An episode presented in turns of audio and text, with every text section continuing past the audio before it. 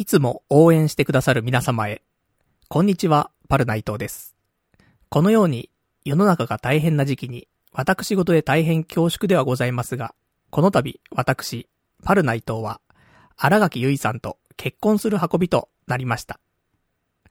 以前、こんな風にかしこまった形でご報告したのは、病に倒れて活動を休止した時だったと思います。今回、その時ご心配をおかけしてしまった方々も含め、いつも支えてくださっている皆様の、えーにこのようなご報告をすることができて、とても嬉しく、ありがたい気持ちでいっぱいです。これからは、二人で力を合わせながら、穏やかに生活を営んでいけたらと思っています。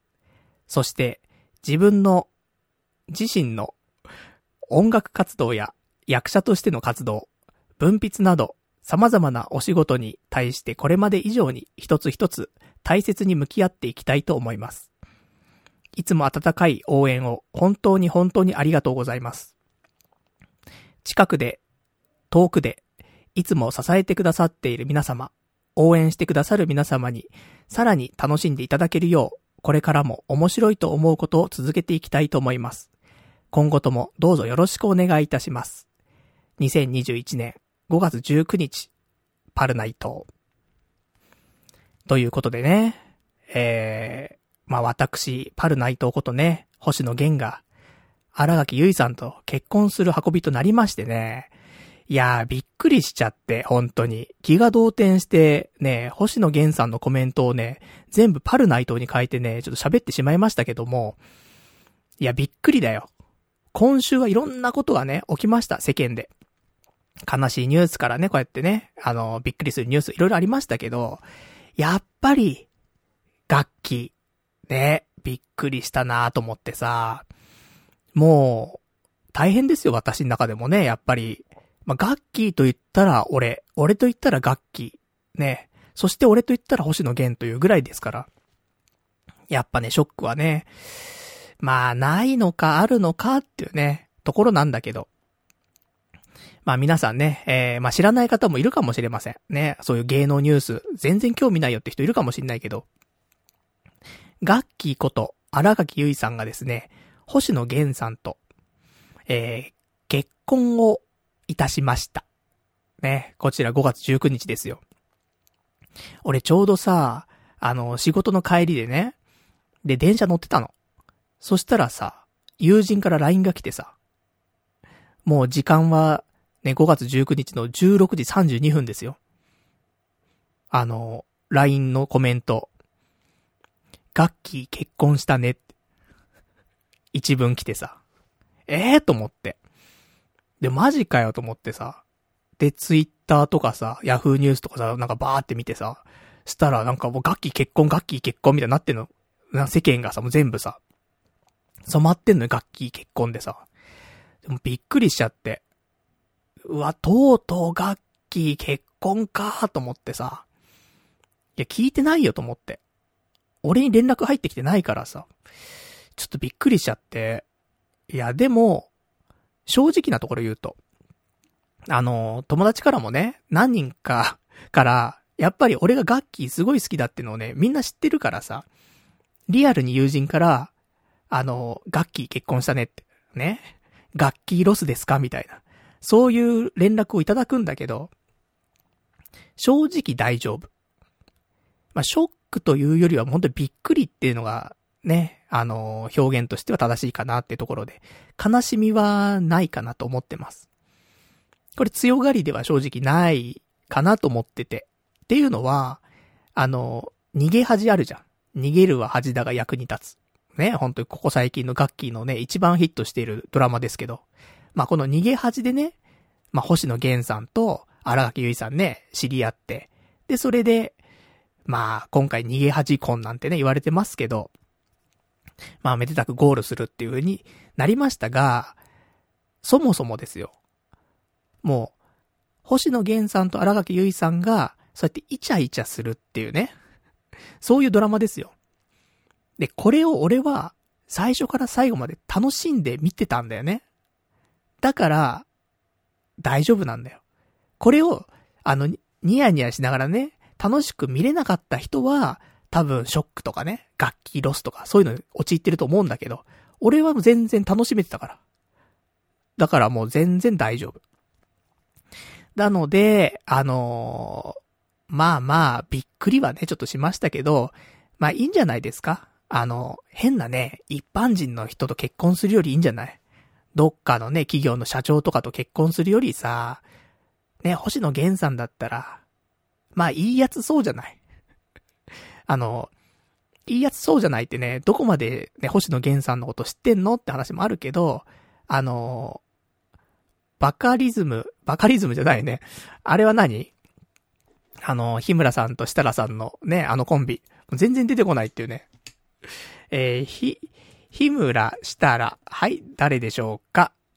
バナナマン。ね、バしか合ってませんでしたね。ひどいもんですけど。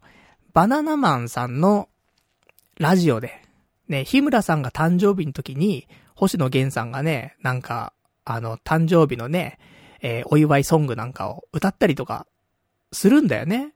何度か聞いたことあるんだけど。なので、その時になんか星野源さんっていいやつなんだろうなっっていうのはわかるわけよ。だから、ね、いいんじゃない？で、ガッキーもさ、で、星野源さんいいなと思って結婚したわけだからさ。それはもうね、こちらがとやかく言うことじゃないですから。ただ本当に変な一般人よりいいよね。なんか、成金ですみたいなさ。やつよりいいじゃない？なんかどこぞの YouTuber と結婚とか全然いいじゃない？なので、まあ、結果ね、まあ、俺じゃなかったってことがちょっと気がかりだけど、まあ、そこは置いといてさ、星野源さんでよかったんじゃないかなと思うんだよね。ただやっぱり、まあ、私もね、楽器好きだったからさ、まあ、それなりにね、その、思いってのはあるじゃん。楽器に対するさ。だからね、あの、まあ、俺と楽器の、なんか、これまでの話をさ、するとさ、全く接点はないけどもね、一方的なね、まあ、ちょっと思い出話をすればさ、もう、ほんと15年ぐらい前ですか。私ね、通販の仕事をね、ちょっとしていた時があったんだけどもね。ネット通販の仕事でさ、で、正社員で働いた時あったんだけど、で、その会社を辞めた時、送別会で、えー、とある女性社員の人に、あの、最後にね、カードをもらったの。これ別にあの、連絡先が書いてあってね、あの、お仕事ね、辞めた後もね、連絡くださいねとかっていうカードじゃないですよ。ガッキーのトレーディングカードもらったからね。もう、そのぐらい、あ、もう、ね、パルナイトさん、仕事辞めちゃうんだ。じゃあなんか、すごいいいもの渡さなくちゃ。何かな？ガッキーのトレーディングカードって。そこにね、あの、行き着くっていうぐらい、俺はガッキーのね、すごいファンだよっていう認識は周りにもあったわけよ。っていうのもあるし、あとは、俺このラジオ始めた頃ね、えー、最初の頃に、あの、ポッドキャスターのイベントっていうのがさ、なんかあって。で、えー、その時、別にね、あの、主催してる人は全然違うね、人たちだったんだけど、普通に遊びにね、見に行ったわけ。で、それの二次会とかがあってさ、その二次会で、たまたまね、あのなんか前の方に出てちょっと喋る機会があって。で、その時に、えー、じゃあ皆さん、どんな女性が好きですか？みたいな話になった時に、あの、まあ、膝がうまく、うまく使える人みたいな。よくわかんない回答しつつ、あと、ガッキーですみたいな話をしたなっていう覚えがあります。なので何かとやっぱりガッキー出てくんだよね。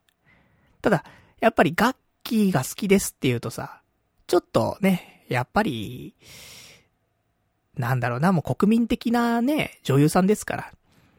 もう、高根の花じゃないですか。そこでね、あいつ、ね、自分の顔見てみろよって。チー牛野郎じゃねえかって。それがガッキーガッキーって何を言ってるんだってね、なっちゃうからさ、ここ最近はね、あんまり、じゃあどんな子が好きなのって時にね、ガッキーとはなかなか言えなくて、ね、笑顔が素敵な子ってね、そんな風になってますけど。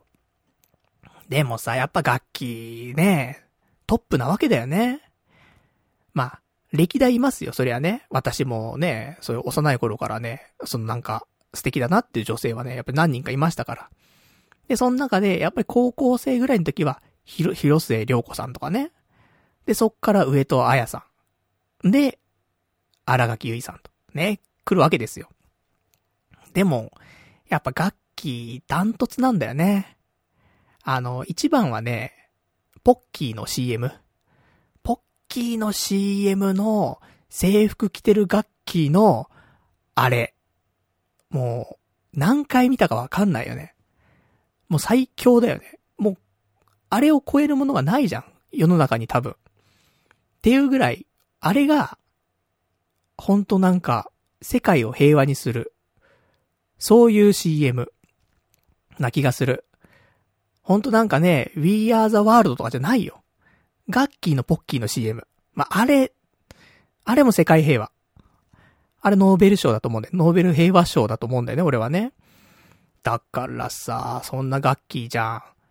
で、たまたまさ、俺、あの、そのガッキーについて調べてたわけじゃないんだけど、たまたまね、あの、過去の、その、童貞ネットのね、放送を、ちょっと振り返ろうかなと思って、ちょっと見てたのよ。そしたらさ、あの、ちょうど、えー、409回、2016年10月19日放送分なんだけど、逃げるは恥だが役に立つ。逃げ恥のね、初回を見たっていう話をしててさ、ガッキーについてめっちゃ語ってるわけ。やっぱりガッキー最高だみたいなさ、ことずっと言ってるわけ。だからよかったらね、あのなかなか俺がガッキーについてね、あの、熱弁してる回って少ないと思うんで、皆さん、あの、よかったら、あの、409回ね、2016年10月19日回、ここ、ね、えー、楽器について喋ってるんでね、まあちょっと改めてね、パルナイトは、まあどのぐらい楽器好きなのかと。っていうのがわかるんじゃないかなと思って。まあそんなんでさ、ちょっとご紹介でございますけどもね。まあ、びっくりですわ。ね。でも、めでたいよ。やっぱり。うん。まあ幸せになってほしいなと。いうことでね。うん。まあ別にね、あのー、これで終わりじゃないですから。やっぱガッキーもね、時には息抜きをしたいとか、あるかもしんないもん。ね、星野源さんと喧嘩しちゃう時もあるかもしんないもん。そんな時、ね、私、フリーですから。で、あの、いつでもね、あの、来てもらえればね、大丈夫です。大丈夫ですんでね。ずっとあの、楽器のためにフリーにしときますから。ね、言い訳じゃないですよ。ね、ちゃんとね、フリーにしておかないとね、やっぱ、いつ何時、何があるかわかりませんからね。まあ、そんなんで、ねでもまあまあ良かったんじゃないですか。ね、ちょっとびっくりはね、して、ちょっとショックは、ないと、ね、言ってはいますけど、ちょっとね、その日の夜は、あの、炭水化物をね、摂取しないようにいつもしてますけども、ちょっとおにぎり3つ食べちゃいましたね。焼け食い、焼け食いでしょうか。ね。なんかもう無償に食べたくなっちゃってね。おにぎり3つ食べちゃうっていうね、その暴挙に出てしまいましたけどもね。それがちょっと、もしかしたら真相心理でね、うんショックだったんかもしれませんね。じゃあそんな、ね、ちょっと楽器、ね、もうお祝い記念ということでね、今日もやっていきたいと思いますんでね、よかったら最後まで聞いていただけたらと思います。それではやっていきたいと思います。パルナイトの童貞ネット、アットネトラジー。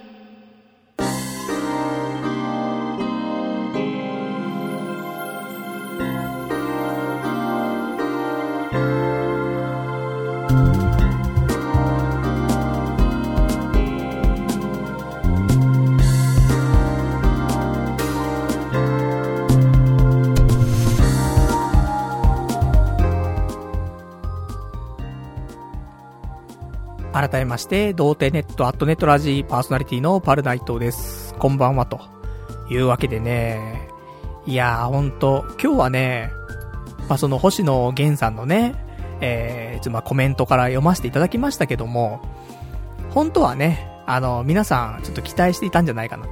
ね。あの、皆さん、がからつく言葉知ってますかってね。こっから正直入ろうと思ったんだけど、いや、違うなと思ってね。星野源さんのコメントから入るのがね、今回は正しいかなと思ってね、ちょっと読ませていただきましたけどもね。いやー、いいですね。ガッキーと結婚できるなんてね、羨ましい。まあそんなね、星野源さんですけどもね、まあでも、俺と、結構近いというか、俺と星野源さん、いや、結構ドッペルゲンガーなんじゃねえかっていうぐらい、まあ近い。ね、そういうところあるんですよ。まあ何せね、年齢が一緒っていう。だからワンチャンあったんじゃねえかなと思って。あの、俺がね、1980年の11月15日生まれなんだけどさ、星野源さんは1981年の1月28なんだよ。早生まれなんだよね、星野源さん。だから同級生なんだよね。うん、ワンチャンあったと思うんだよなーって。で、出身が埼玉県なのよ。俺も埼玉県なのよ。ワンチャンあったよなと。で、身長とかさ、星野源さん168センチなの。俺164センチなのね。同じ160センチ台じゃん。いや、ワンチャンあったよなと思って。で、ね、星野源さん、俳優とかね、まあ、いろいろやってますけど、まあ、事務所にね、所属してさ、芸能人じゃん。俺、まだ事務所所属してんだよね。なぜか。ということ？はワンチャンあったんじゃねえか。ことでさ。ねえ、もう、俺、俺こと星野源さんっていう可能性はね、なきにしもないんですけど、うん、まあ、近しいものはあったんじゃねえかなと思って。あとはね、ほんと共演したかどうかってだけだと思う。だからね、何か、何かが何かでいろいろもうね、違う感じになって、逃げ恥に俺が出てると。ね、そしたらば、結婚はしてるよね。って思うわ。まあ、俺が逃げ恥には出ないんだけどさ。でもね、まあ、残念。ね、そこは残念ですよ。でもしょうがない。ね。もう切り替えていかないとね、いけませんから。だから焼け食いもしますよ、そりゃね。うん。ショックじゃないよ。ショックじゃないけど焼け食いはするよ。ね。そこ相反するところなんですけどもね。そんな俺よりもね、もっとね、あの、大変な人いるんですから。ねガッキーロスだっていう人、それいるんだよ。俺の周りでもいるし、ガッキーロスなんです。いるし、それこそ、なんかね、ツイッターとかで話題になったけどさ、なんかガッキーのファンサイトの管理人の人なんか毎日ちゃんとガッキーへの思いを、ね、なんか、ポエムだか日記だかにしてて、毎日、13年。このラジオと一緒だね。ねもう、ワンチャン一緒だな、俺とな。13年、毎日欠かさず、更新してたらしいんだよね。その、ガッキーへの思いを。それが、このガッキーの結婚報道、出てから、更新ストップしちゃったんだって。もう、怖いよね。大丈夫かなって。みんな心配しちゃってっからさ。無事の、無事だけをね、やっぱり、ちょっと祈っていきたいなと思うんですけど、そういう人もいるわけだから。そう考えたらね、まだ、私なんて、ね、全然、もう大丈夫ですから。まあね、まあ気持ちはね、うん、整理はつきましたよ、でもね、こうやって。まあ一週間っていうね、期間もありましたしね。で、こうやってラジオでも喋らせていただいて、今ようやく整理がついたかもしれない。ただ気持ちが整理ついてもですね、なんか他の外的要因もあってさ、ちょっと落ち着かないところもあるんだけど。もうガッキーの結婚出てさ、もう仮想通貨がさ、めちゃめちゃ暴落して、もうそういう外的要因でさ、もう楽器どころじゃねえってところもあるんだけど、大変ですよ。やっぱね、あの、芸能人の結婚報道、これがね、起きるとね、なんか、株価とかもね、すごい左右されるんだよね。なんか、あの、まとまってる記事があったんだけどさ、過去にね、あった、そのなんとかショックね、誰々さんの結婚ショックってやつなんだけどさ、堀北真希ちゃん、ね、堀北真希ショック。えー、これ株価かなマイナス895円落ちてるっていうね。そして、福山雅治ショック。マイナス714円。北川景子ショック。マイナス479円。有価ショック。マイナス582円。押し切り萌えショック。マイナス307円。えー、小倉優香、小倉優子ショック。マイナス1010円。石原さとみショック。東証停止っていうね。で、荒垣結衣ショック。えー、まあ、ビットコイン大暴落っていうね。まあ、そういうことですよ。もうビットコインだけじゃないからね。仮想通貨全体が大ショックになってんだけど、俺が持ってるね、モナコインと IOST に関してもね、一緒ですよ。モナコイン。えー、1モナコインが276円だった。それが、えー、結婚報道を受けて、182円まで下がるってね。100円落ちるんだよ。276円のやつが100円落ちんの。そんなことあるっていうぐらい落ちるじゃん。そして IOST っていう仮想通貨なんだけど、5.2円だったんだよ。1IOST5.2 円。それが、2.4円になっちゃった。半分以下になっちゃった。やばいって。もうびっくりしちゃうよ。本当に。でもそのぐらいのね、あのー、ショックはあるんじゃないですか、世間的にはね。うん。私はね、もうね、乗り越え、で乗り越えていけって感じなんでね。まあ、ちょっと、大丈夫かなと思うんですけども。ただね、こうやってちょっと仮想通貨の方がね、結構落ちてますから。まあ、これがね、戻ってくれた時に、俺の心の傷もね、言えるのかなって思うんで、早く、ね、えー、仮想通貨、元に戻ってほしいと。まあ、そんな気持ちでね、いっぱいなんですけども。まあ、そんなね、えー、荒垣結衣さんのね、結婚報道。まあ、いろいろとね、ちょっと語りましたけどもね。まあ、男性がね、やっぱりショックを受けてるんじゃないですか。まあ、女性も結構受けてる人いたけどね。ツイッターなんかではね。でも、やっぱり、ね、男性ファン多いですからね。このラジオを聴いている楽器ファンの人もいるでしょう。まあ、そんな人たちはね、ちょっとどう思ってるのかっていうのをね、ちょっと気になりますからね。もしよかったら、ね、楽器への思い、ね、ちょっと送っていただけたら嬉しいなということでね、えー、お便り、ちょっとお待ちしてますんで、えー、ちょっとじゃあ、お便りの宛先ね、お伝えしておきましょうか。お便りはメールでお待ちしております。えー、メールアドレスなんですけども、こちらは、えー、ラジオアットマーク、童貞 .net、radio アットマーク、doutei.net、ラジオアットマーク、童貞 .net、こちらまでお待ちしております。まあ、あの、楽器への思いね、えー、結婚報道を聞いてどんなね、気持ちだったか、なんてね、ちょっと送っていただけたらと思うんですけども、で、リアルタイムであればね、えー、このラジオ中に読ませていただきますし、で、リアルタイムでなければね、えー、次回の放送で読ませていただきたいと思いますんでね、えー、送っていただけたいというところでございますと。まあ、あとはですね、あの、お便りなんですけど、来週ですね、えー、放送の方が650回というね、ちょっと、まあ、節目を迎えまして、スペシャルウィークやるんですわ。で、来週のスペシャルウィークでやってほしいこととかもね、もしあれば、えー、ぜひ、ちょっとお便りでね、いただけると嬉しいですっていうところなんで、まあ、楽器についてか、スペシャルウィークについてかね、あとはま、普通おたもね、お待ちしてますんで、どしどし、ね、送っていただきたいところでございます。まあ、そんな感じかな。で、一応今ちょっと話出たんで、来週のスペシャルウィークなんですけども、まあ、以前にね、あのー、リスナーの皆さんからね、いくつかいただいてまして、案があるんですけども、ちょっと待ってください。虫がいる。うん、マイクに虫が止まってるな飛ばないなもういいですけどもね、ちょっと虫に話しかける感じでね、今日やっていきますけどもね。まあ、そんなスペシャルウィークなんですけど、わ、すげえ気になる虫。まあ、いいんですけどね、無視していきましょうっていうね、うん、ちょっと寒いやつで。いいんです。ね、今週はいくら寒くたってね、あの、楽器が結婚しちゃったから、つってね。それで全部、ね、まるっと収まりますからね。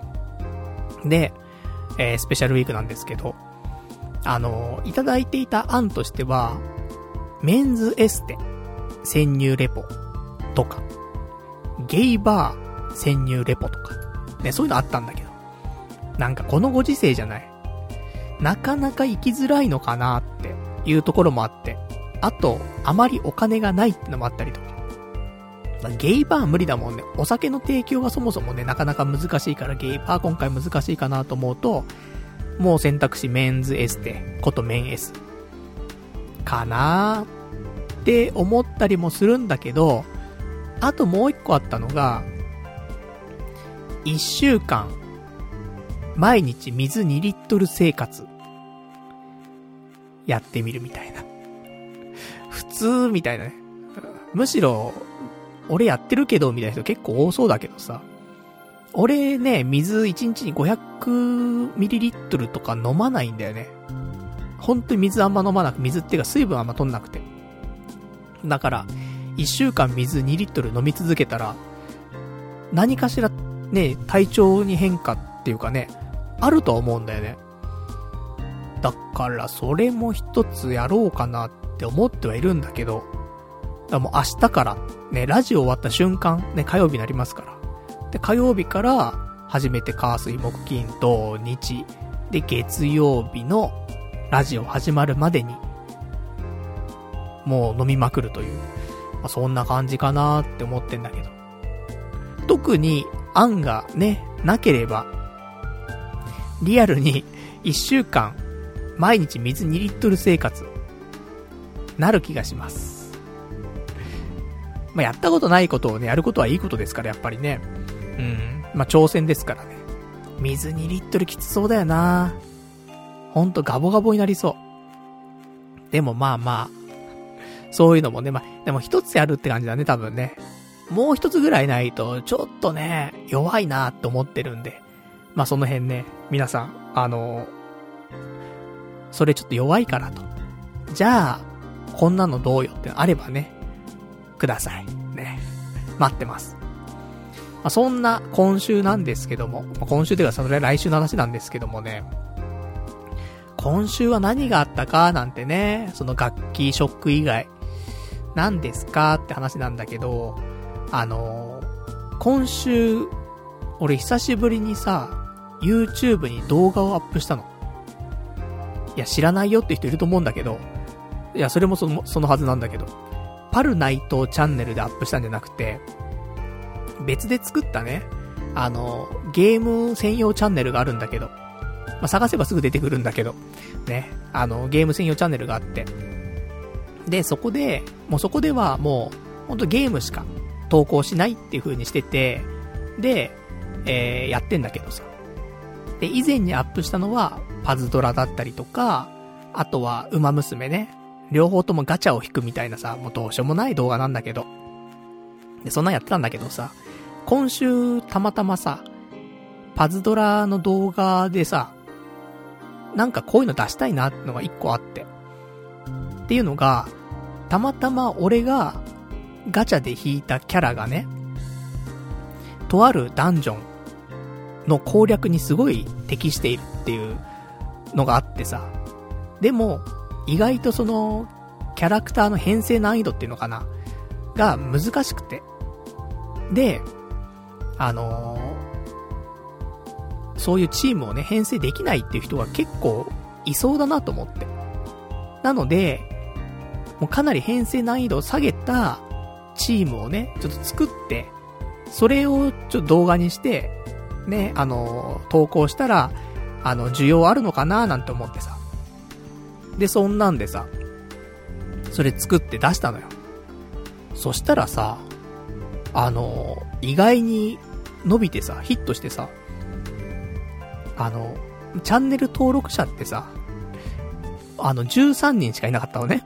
そのゲームチャンネル。13人ってね、なかなか、ね、あの、いい人数だと思うんだけど。で、その状態だからさ、変な話、13人しか再生しないところじゃん本来ね。なんだけど、さ、あの、投稿してから、あれよあれよと100再生いくわけよ。あれ、これ、結構再生されてんなと思って。そしたら300再生、500再生ってされるわけ。あれ？と思って。気がつ、気がつくと1000再生されてるわけよ。13人しかいないチャンネルにだよ。チャンネル登録者。それはすごいなと思ってさ。いやー、こんな伸びることもあるんだなと思ってさ。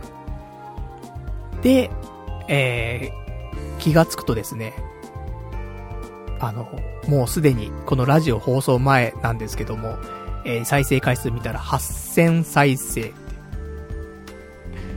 ちょっと、いいよね。パズドラ動画ね、このね、あの、おじさんがさ、うまくもないパズドラの動画をさ、アップしてさ、それが今8000再生されてんだよ。しかも、ね、たださ、ね、あの、なんかね、釣りでさ、サムネが釣りで、それで入ってきて、で、再生して、で、クソな動画かよ、つってさ、で、低評価ボタンを押されるんだったらわかるよ。高評価の方が、めちゃくちゃ多いんだよ。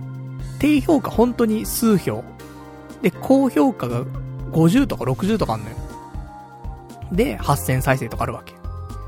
もう完全に喜ばれてるんだよ。パズドラ界隈で。だからさ、なんか、こういうこともあるんだなと思って。少し、正気が見えたというかさ、なんか、今更ね、パズドラ動画をアップしたって、もうこれはもう無理だろうって、ね、思っていましたけども、意外や意外、まだ、入り込む余地はあるんだなっていうことをちょっと感じてさ、で、調子に乗ってすぐさ、あのー、第2弾の動画出したのよ。その、ね、今回ヒットした動画の、ちょっと改良版みたいに出したんだけど。それは別に、あの、伸びないっていう。それは伸びないんだけど、その前に出した動画は今でも伸びてるっていう感じでさ。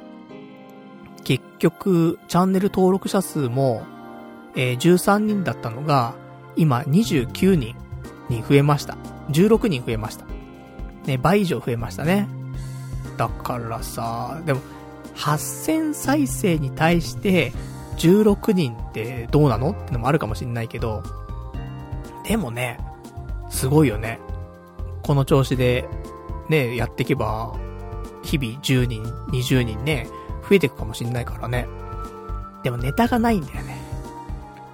うん、パズドラ、なかなかね、その、俺も、ね、ランク今 1002?1003? とかね、そんぐらいなんだけど、だからランク的には中級者だし、やってる期間もね、8年ぐらいやってるからさ、あ、それなりには、ね、歴史はあるんだけどさ、うまいかっていうとさ、うまくないわけよ。だからほんと中級者っていうね、ところでさ。でも逆に、今って、パズドラでね、再生されてるのって、めちゃくちゃ上手い人のさ、動画だったりとかさ、解説動画だったりとかさ、いろいろあると思うんだけど。でも、やっぱり、目線がやっぱり上級者目線だったりするんで、そこがね、結構。で、いやもうそれ、そのチーム俺たち組めないよって、なってるところもあるんだよね。そんなキャラ持ってないし、みたいな。他の代用、ないの？みたいな。で、代用とかもよくわかんないからさ、自分で調べてね、あ、このキャラ使えるとか、なかなか難しいんだよね、中級者だと。上級者だったらさ、そんな普通なんだろうけどさ、いろいろ検索してね、で、見つけ出して、で、ダメージのね、計算とかしてさ、ダンジョンなんかいろいろ調べてとか、あるんだろうけど、そこまでできないからさ、だから、ね、その中級者向けに、なんか、やっていくと、まだまだ、あの、ねまあ、この後も多分その動画伸びると思うからさ、1万再生ぐらいはすると思うんだよね。パズドラの動画でだよ。だから、今後もそういうところに向けて、ちょっとやっていけば、もしかしたら、ね、あるのかなって、ちょっと思ったりするんだけどさ。でもね、それがうまく、いくというか、もうちょっと、ちょっと失礼。もう、ちょっと失礼って何が失礼かっていうと、もう、マイクについてる虫がもうずっと動き回ってるから、もういい加減にしてくれと思ってさ、今さ、ちょっと虫をね、うん、ちょっとつまもうかと思ったんですけど、どっか行っちゃいましたね。さよなら、虫さん。ねなんか無駄な摂取をしなくて済んでよかったね。そんなんでさ、まあ、また出てきたな、お前は。聞いてんのかこんな特等席でずっと、俺のラジオを。可愛く見えてきたぞ、虫が。なんか、こいつ何なんだろうな、何の虫だ。もういいんですけど、ね。まあ、そんな、ね。今日はゲストはね、虫さんがいる中で喋りますけど、パズドラですよ。で、俺ね、このパズドラ、どうかわかんないよ。今後ね、あの、別にもうネタもないしさ、パズドラのネタもさ、だから動画を更新するかどうかもちょっとよくわかんないけど、ただ、そのパズドラ動画に対して、絶対こうしたいとか、こういう理想があるんだとかさ、特にそういうのないわけよ。こだわりがないわけ。だから、こだわりがなければ、なんか、求められてる動画を作ることに対して抵抗がないっていうかさ、作れるかどうかはまた別の話だけど、ね、あの、ちゃんとね、ニーズに合ったものを作れるかどうかわかんないけども、ただ、その、求め、求められてる動画を作ることに違和感がないというかさ、別にこだわりないし。だから、パズドラの動画は、なんか、伸ばそうと思ったらまだ伸ばせる可能性あんのかなってちょっと思ってて。このさ、童貞ネットっていうラジオはさ、もうこだわりがあるじゃん。絶対こうみたいな。こういう理想があってみたいな。俺の面白いと思うラジオはこういう形だから、絶対これはもう揺るがないみたいなあるじゃない。ね、こうやって一人喋りで、ね、2時間やるとかさ。で、ね、特にテーマとかは決めないでやっぱ喋りたいとかさ。そういうのいろいろあったりするんだよね。なので、このラジオは、もう、なんか、なかなかね、伸ばすの難しいかなと思ってるわけ。自分のこだわりが強ければ強いほどね。だけど、パズドラ動画は何もないからさ、なんか、みんなこういうの望んでんのかなっていうのを、出す。っていうこと。で、このラジオは違うからね。このラジオは、俺が面白いと思ったものを喋る。だからね。それをみんなが面白いと思ってくれたら最高っていうスタンスだからさ。全然違うんだよね。っていうこともあって。なんか今週はね、ずっとその数字を見てたかな。なんかね、ほんとひょんなことでパズドラの動画上げたらね、なかなかなくない ?YouTube に動画アップしてさ、ね、8000再生とか。俺が今一番伸びてる動画があるんだけど、その、パルナイトがね、アップした動画で伸びてるのは、あの、先週もちょっと話題に出ましたけど、マイブルーっていうね、ベイプ。まあ、これちょっと販売で終了してしまうんだけど、残念ながら。このベイプの動画は、2万再生ぐらいされてんだよ。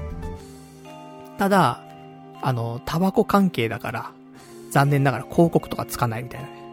いくら伸びても何も収入はないっていうね、悲しい動画ではあるんだけど、ただそれが2万再生ぐらいされてるっていうのはあって。だからさ、ね、パズドラの動画もね、意外といけるのかなちょっとチャンスあんのかなと思って。だから、ね、ちょっと中級おじさんパズドラがね、ちょっと日々頑張って動画出そうかなみたいなね。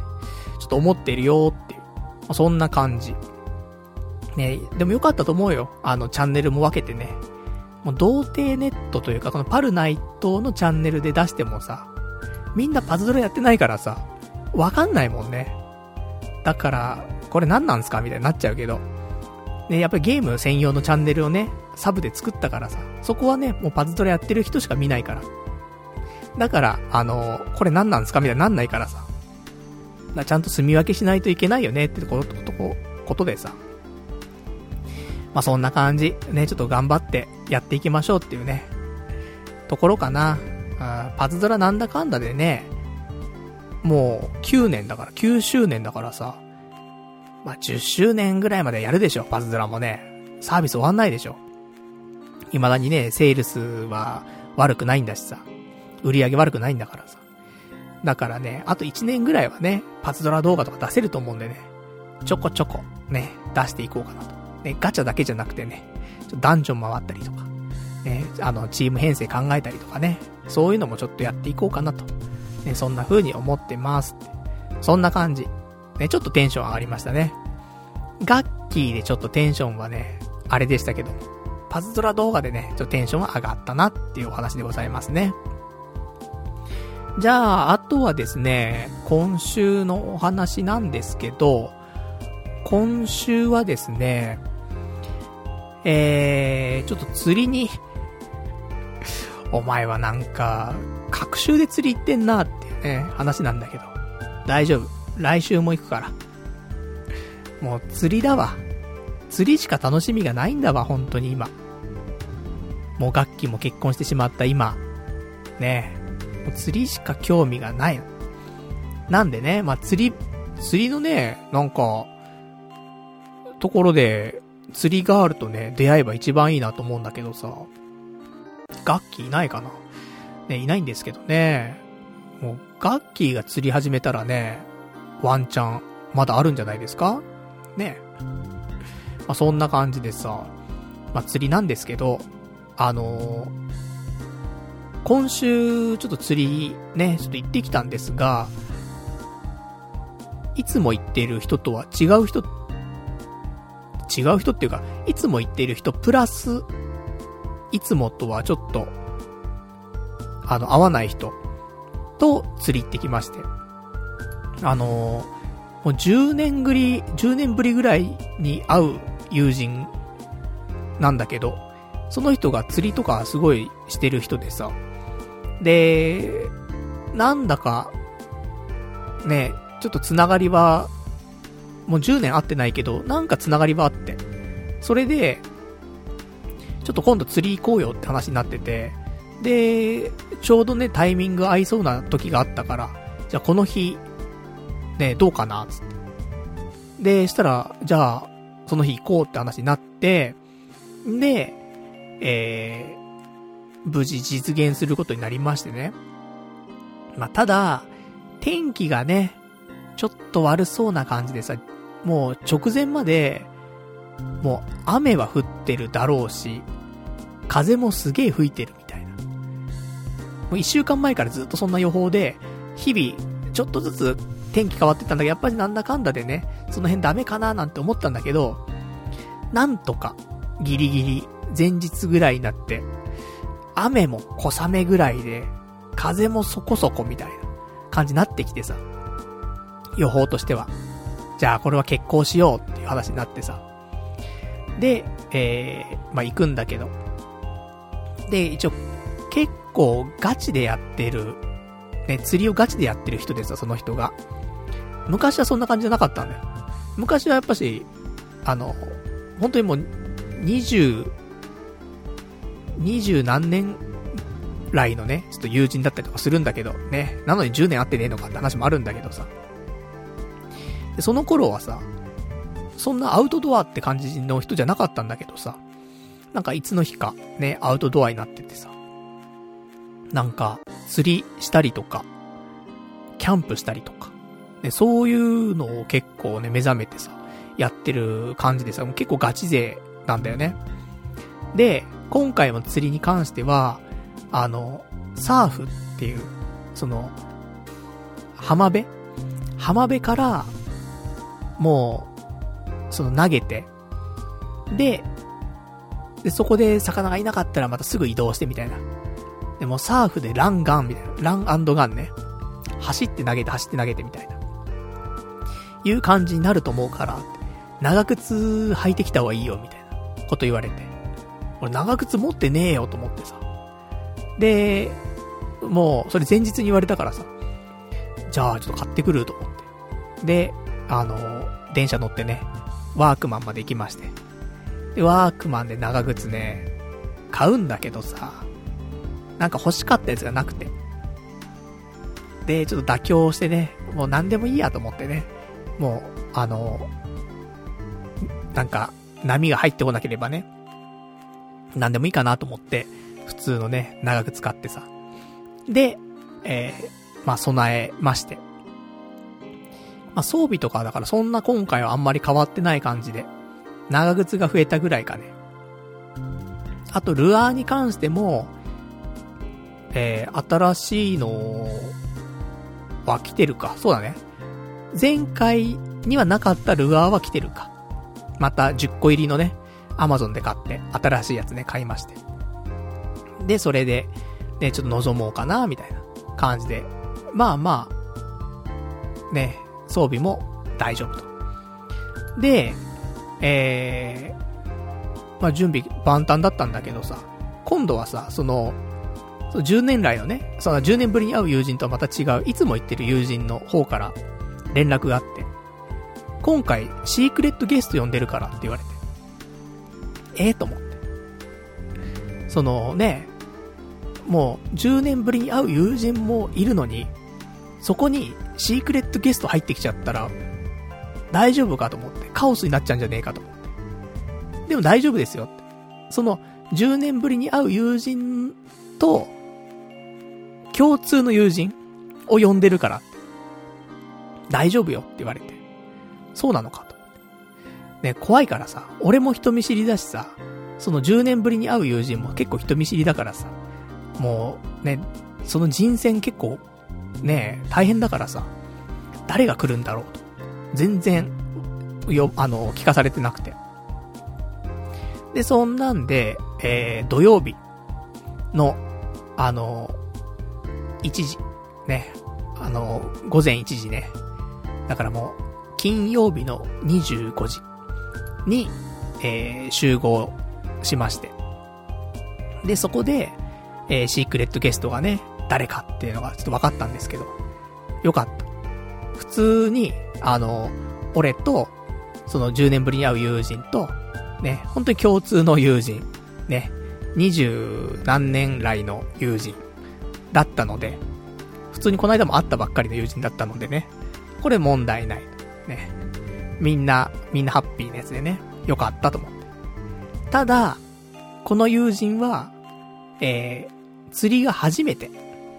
っていうことで、どうなるんだろうみたいなね。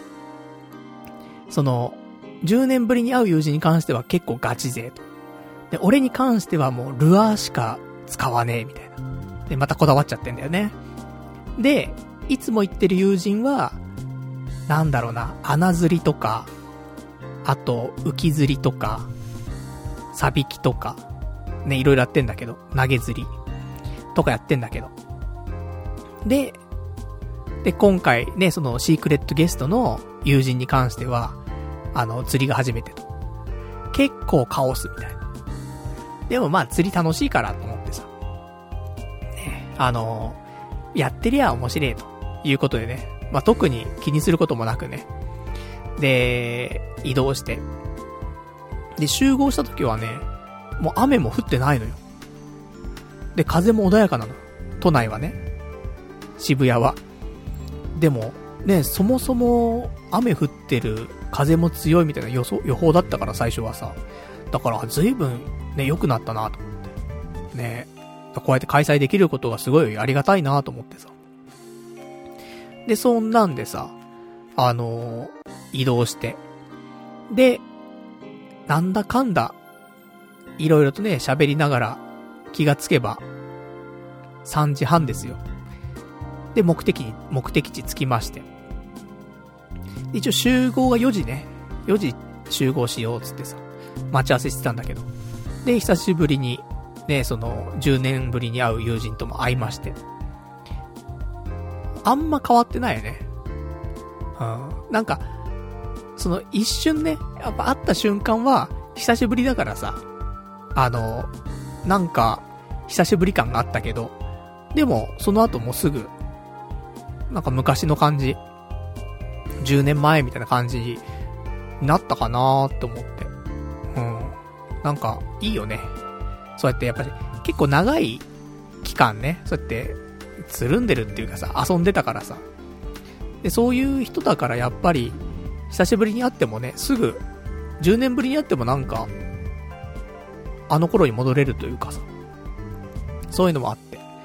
で、あの、釣りをね、ちょっと始めるんですけど、でね、えー、まあ、最初はね、ちょっとみんな、あの、なんか、ちょこちょことね、やりながらさ、まだやったことない人にはね、あの、他の人が教えたりとかって、あの、なぜか、みんなさ、その新しくやる人はさ、ルアーの釣りしないんだよね。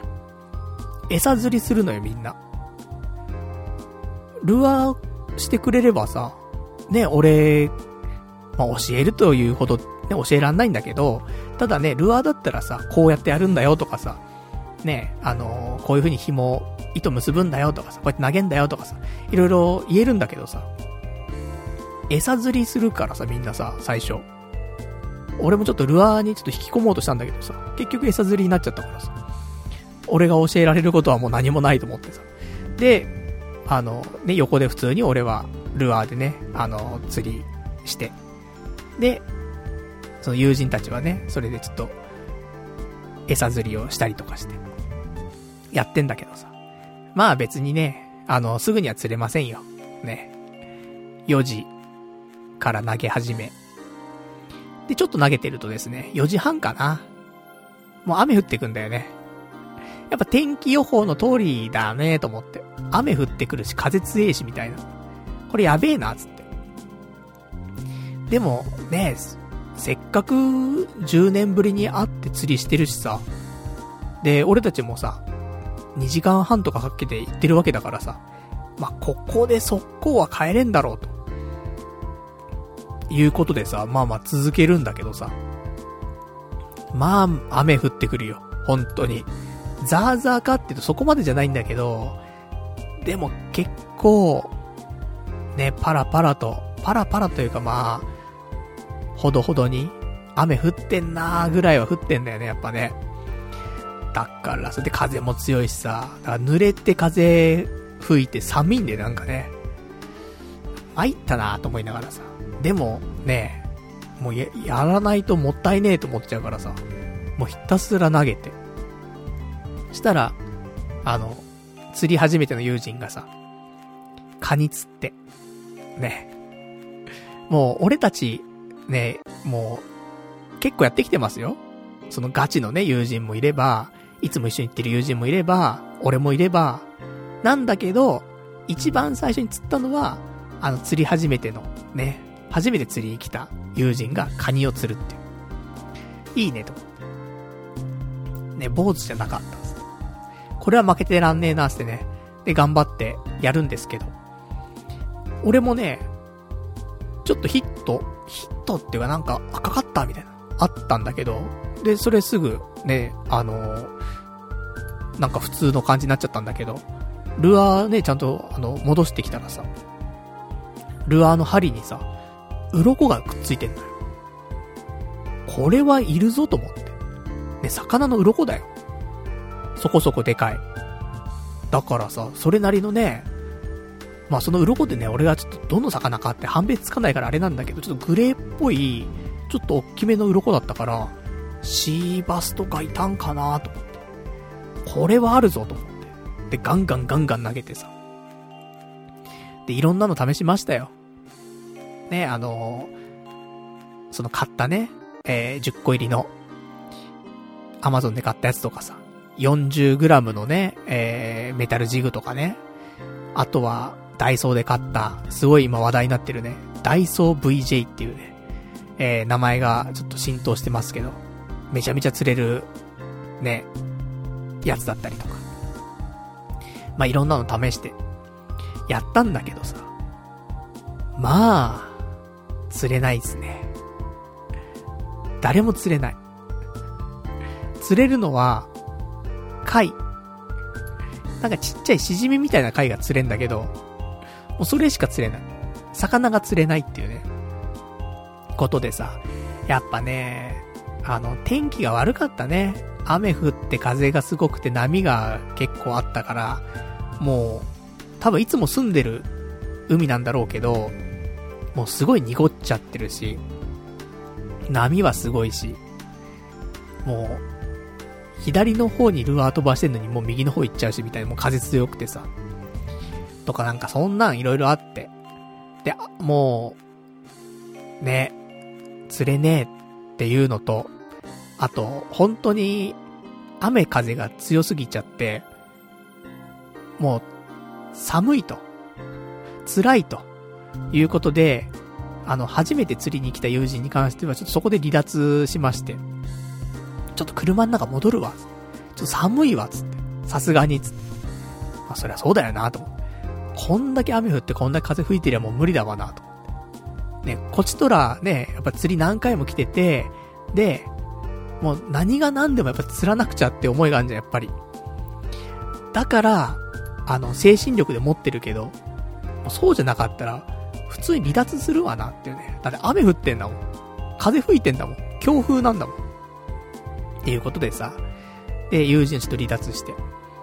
でも、ね、全員、消耗してますから、ね、どんどんどんどん消耗して、いつもだったら、まあ、朝ね、もう4時とかから投げ始めて、まあ、お昼の12時とかさ、1時ぐらいまで投げるんだけど、さすがに今回、雨風がやばくて、えー、みんな、ね、9時で、朝の9時で終了っていう。だから、行ってね、えー、4時からま投げ始めて、5時間で終了してしまいました。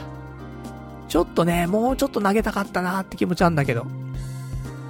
でももうしょうがないよなと思って、雨すげえし、もうこれはもう、どうしようもねえっつって。ね、ちょっと不完全燃焼な感じはありましたけどもね。そこで終了にしようっつって。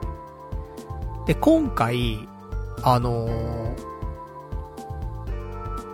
ルアーね、結構投げましたよ。本当にもう、ひたすら5時間投げてましたけど、根がかりしたのは1回。そして、えー、その根がかりからはちゃんと復帰しまして、えー、ルアー回収することできたので、で、途中でちょっとライントラブルがあって、あの、ルアー投げたね、ビューンって投げた時に、なんかすんげえ糸が絡まって飛んでっちゃって、で、あ、これ、なんかもう、ね、糸がもう、ぐちゃぐちゃになっちゃってんだよ。で、その時に、もうこれもう糸切るしかないなって時も、一応先にね、あの、ルアーを回収してから糸切ったりとかしたから、今回、初めてじゃない？こんだけ釣りやってきて、初めてルアーを一つもなくさないで、釣りを終了するっていう。ちょっと成長したんかなって。まあ、あとまあ、釣り場がね、うん、あの、根がかりあんましないところだったから、で砂地だったからね。でもあるんだろうけども、それでも、ね、ちょっと成長、かなーなんて思って。で、そんなんでさ、まあ、ちょっと終わって。じゃあ、ね、せっかくだからね、ちょっとご飯でも食べてからね、帰ろっか、つって。で、みんなでご飯屋探してさ。そしたら朝、7時半からやってる定食屋さんがね、ちょっと先にあるよって。ね、ちょっと調べて分かったから、そこ行って。で、食べちゃいましたね、炭水化物ね。まあ、いつもここでね、あのー、家系ラーメン食べるところですけど、家系ラーメンやってなくてね、その時間ね。あと近くになかったからさ、定食屋さんでやっぱり魚食いたいな、つうことでね、えー、ミックスフライ定食、頼みまして。したらまあご飯ついてくるんですけど、私ね、今炭水化物をなるべく取らないっていうダイエットしてますけど、まあこの日ぐらいはね、久しぶりに会った友人とだしね、いいかなと。普通に定食食べ、食べようと思って頼んだら、もうご飯、普通盛りなのにさ、もう完全に大盛りなんだよね。やっぱりああいうなんか漁港が近いようなところの定食屋さんってさ、ご飯多めだよね。漁師の人が多いからかね、やっぱ量が足んねえってなっちゃうから。だからね、ご飯多めなのかもしんないけど、もう山盛りでさ、これはと思う。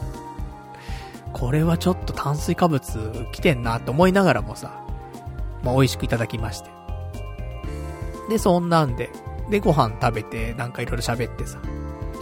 で、その後、あの、釣り具屋さん、近くにあるんだけど、つってさ、ちょっと見に行こうか、つって、見に行ってさ。で、釣り具見てさ、あれ欲しいな、これ欲しいなとかさ。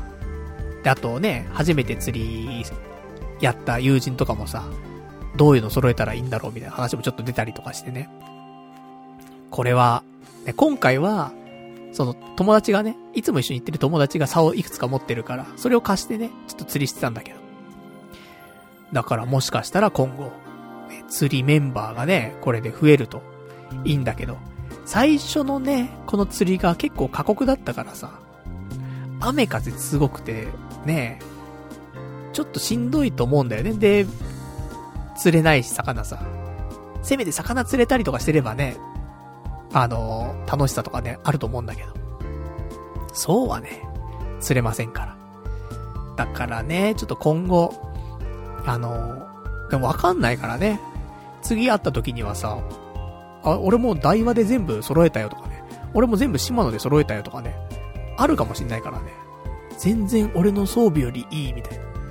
もうそれはあると思うんでね。まあ、逆に期待して、ね。もう、福丸大将の動画欠かさず見てるよみたいなね。そういう風になってっかもしんないけどさ。まあ、そんなんでね。まあちょっと、たできたらね、ルアーフィッシング。ね、ルアーフィッシング仲間が欲しいからさ。もう、みんな餌なんだから。だからもう、ちょっとね、ルアーフィッシングね、なかなか釣れんけどさ。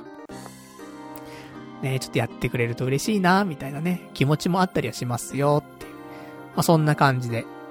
で、釣り具屋でね、えー、みんな、みんなっていうかその10年ぶりに会ったの友人ともね、別れてさ。ね、今日はありがとうね、つって。ね。また今度、やろうよ、つって。で、今度はなんか、ね、俺たちの方、ね、今回は、その10年ぶりに会う友人のね、あのー、家の近くの方まで行ったんだけど、今度はね、俺たちの方に来てくれるって言うからさ。まあ、なんかね、釣り場もね、あの、いいところ見つけてさ、で、見つかったらちょっとね、読んで、で、釣りしたいな、みたいな。そんな感じになりましてね。あ、よかったよね。なんか、釣りしてなかったら、なかなか会う理由がないっていうのもちょっとあれだけど、会う機会がなかったからさ。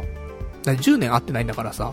ね、それ会う機会ないんだけど、やっぱ釣りを始めたことによって、こうやって、ね、会うきっかけができたっていうのは、結構、ね、いいことだなと思ってさ。だから、またね、こうやって釣りで繋がる、なんか、こういう関係みたいなのがあると思うからさ。引き続きね、釣りはしていきたいなと思いますし、来週の日曜日も、釣りの予定でございますから。ね釣り行きたくてしょうがない病だからね、本当にね。来週の日曜日もな、風が強えっていう噂があるからな。ちょっとあれなんだけど。もう今回こそは釣るから。うん。もう天候さえ恵まれればもう釣れると思うんだよね。そんな気がしてんのよ、マジで。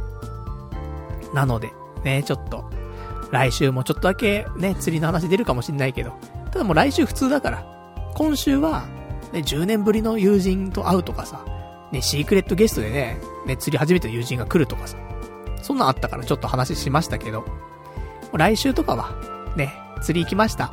ね、釣りました。ね、50センチでした。終わりみたいな。ぐらいのね、スルッと行きますから。まあ、そんな感じでね、ちょっと毎週のようにちょっと釣り報告がね、ちょっと、あの、あるのは、もういいのか悪いのかってところありますけど。まあ、なかなかね、ここまで、毎週のようにハマってやってることってね、ないじゃん。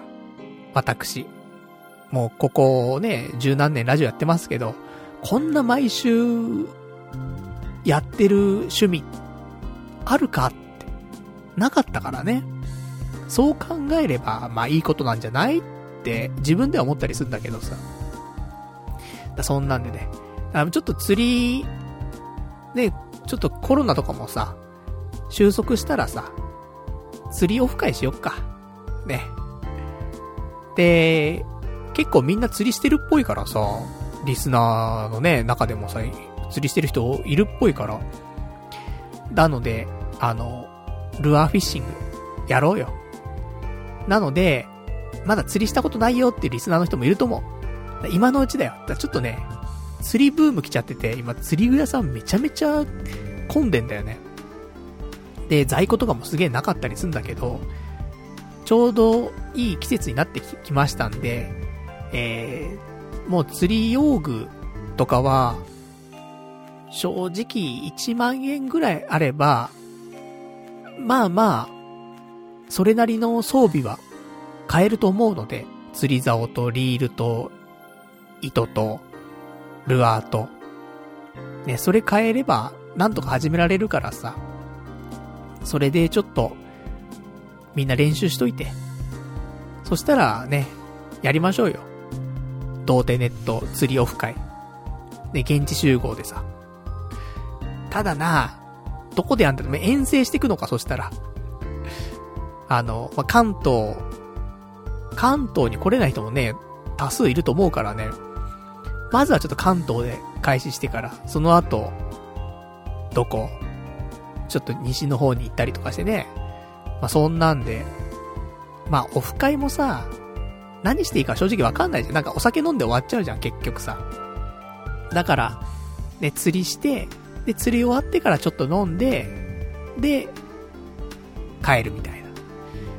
そんなのがね、あの、楽しいかもしれないんでね、ちょっと一つの遊びもね、含めて、やれたらいいなみたいなことを考えますけどもね。ただやっぱね、あのー、まあ、今回、雨風すごくてね、すごい消耗したみたいでね、土日、あのもうぶっ倒れてましたね。全然回復しない。あ、もともとあんまり体調良くなかったんだけど、今週。あの、先週さ、その、宅飲みしてさ、で、めちゃめちゃ吐いたんだけど、で、その後、もう本当に体調戻んなくて、この年でさ、吐くって、体力めっちゃ持っていかれんだなと思って。で、一週間なんか、体重たいのずーっと。で、その状態で釣り行ってっからさ。で、そこで色々やられて、もうさらにやられて、で、土日ぶっ倒れるって感じだったんだけど、逆にね、あの、もう消耗しきってから回復したんでね、うん、なんとか今、持ち直して、ね、ラジオもできてるかなーってところで。もう一回ね、ダメな時はね、もう、とことんダメにした方がね、いいかもしれないね。うん。そんぐらいしないとなかなか治んないかもしれない。超回復とかね、させんと。っていう感じでしたね。まあちょっと、ね、釣りも、いいんじゃないですか？こうやってね。あのなかなか会うきっかけのなかったね、友人と、また再会できるっていうね。まあそれはとても素敵なことかなってことで。ね、釣りに感謝という感じでございますね。じゃあ、ちょっとお便りとかもいただいてるからね、お便り読んでいきましょうか。お便り。えー、ラジオネーム、えー、ラジオネーム、こちらが、えー、ダンさんですね。えー、パルさんお疲れ様です。ダンです。先週はガッキーの結婚旋風が吹き荒れていましたが、パルさんにおかれてはお元気でしょうかさぞショックに打ちひしがれてると思い、パルさんの理想の女性を見つけました。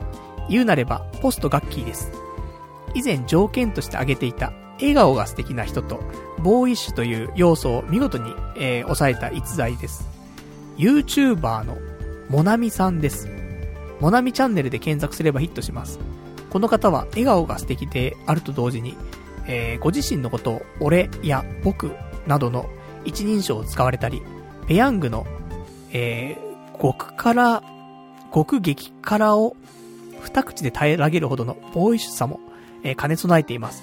パルさんにとってまさに理想の女性だと思うのですが、いかがでしょうか？というね。えー、ということで、モナミチャンネル、えー、見てみましょうか。えー、どんな感じかな？えい。ちょっとね、あ、ちょっと、ちょ、ちょ、ちょ、ちょ、ちょ、動画が流れちゃって。えー、モナミチャンネル。おい びっくりしたわ。あのー、皆さん、ひらがなでね、モナミチャンネルっ、検索してみてください。ちょっと暇な時に。あの、ドスコイ大相撲が出てきますからね。ボーイッシュなドスコイ大相撲が出てきちゃって、俺びっくりしちゃった。笑顔は素敵かもしれないね。ボーイッシュかもしれない。ただ、ドスコイだからね。これちょっとドスコイ、ちょっとなぁそこは、ね難しい。でもわかんないね。あの、たまたま俺見た動画は、ドスコイだったかもしんないけど、ね、ダイエットとかね、成功してっかもしんないから。そしたら、ね、笑顔が素敵なボーイッシュな、ね、ペヤング食べちゃう女性だからさ。ペヤング食べるかな？ガッキーペヤング食べるかな？うん、ちょっとわかりませんけどもね。まあまあ、いい、ね、いい人を教えていただいてありがとうございます。モナミチャンネルね、うん、ちょっと後でチェックしておきたいと思います。ありがとうございます。えー、あとは、いただいてます。お便り、こちら、ラジオネームがないけど、多分、さくらさんだと思いますね。えー、なので、ラジオネームさくらさん。間違ったらすいません。えー、こんばんは、パルさん。どうも、いえ、間違えました。ガッキーこと、荒垣結衣です。あ、違っ、さくらさんじゃない。荒垣結衣さんね。うん。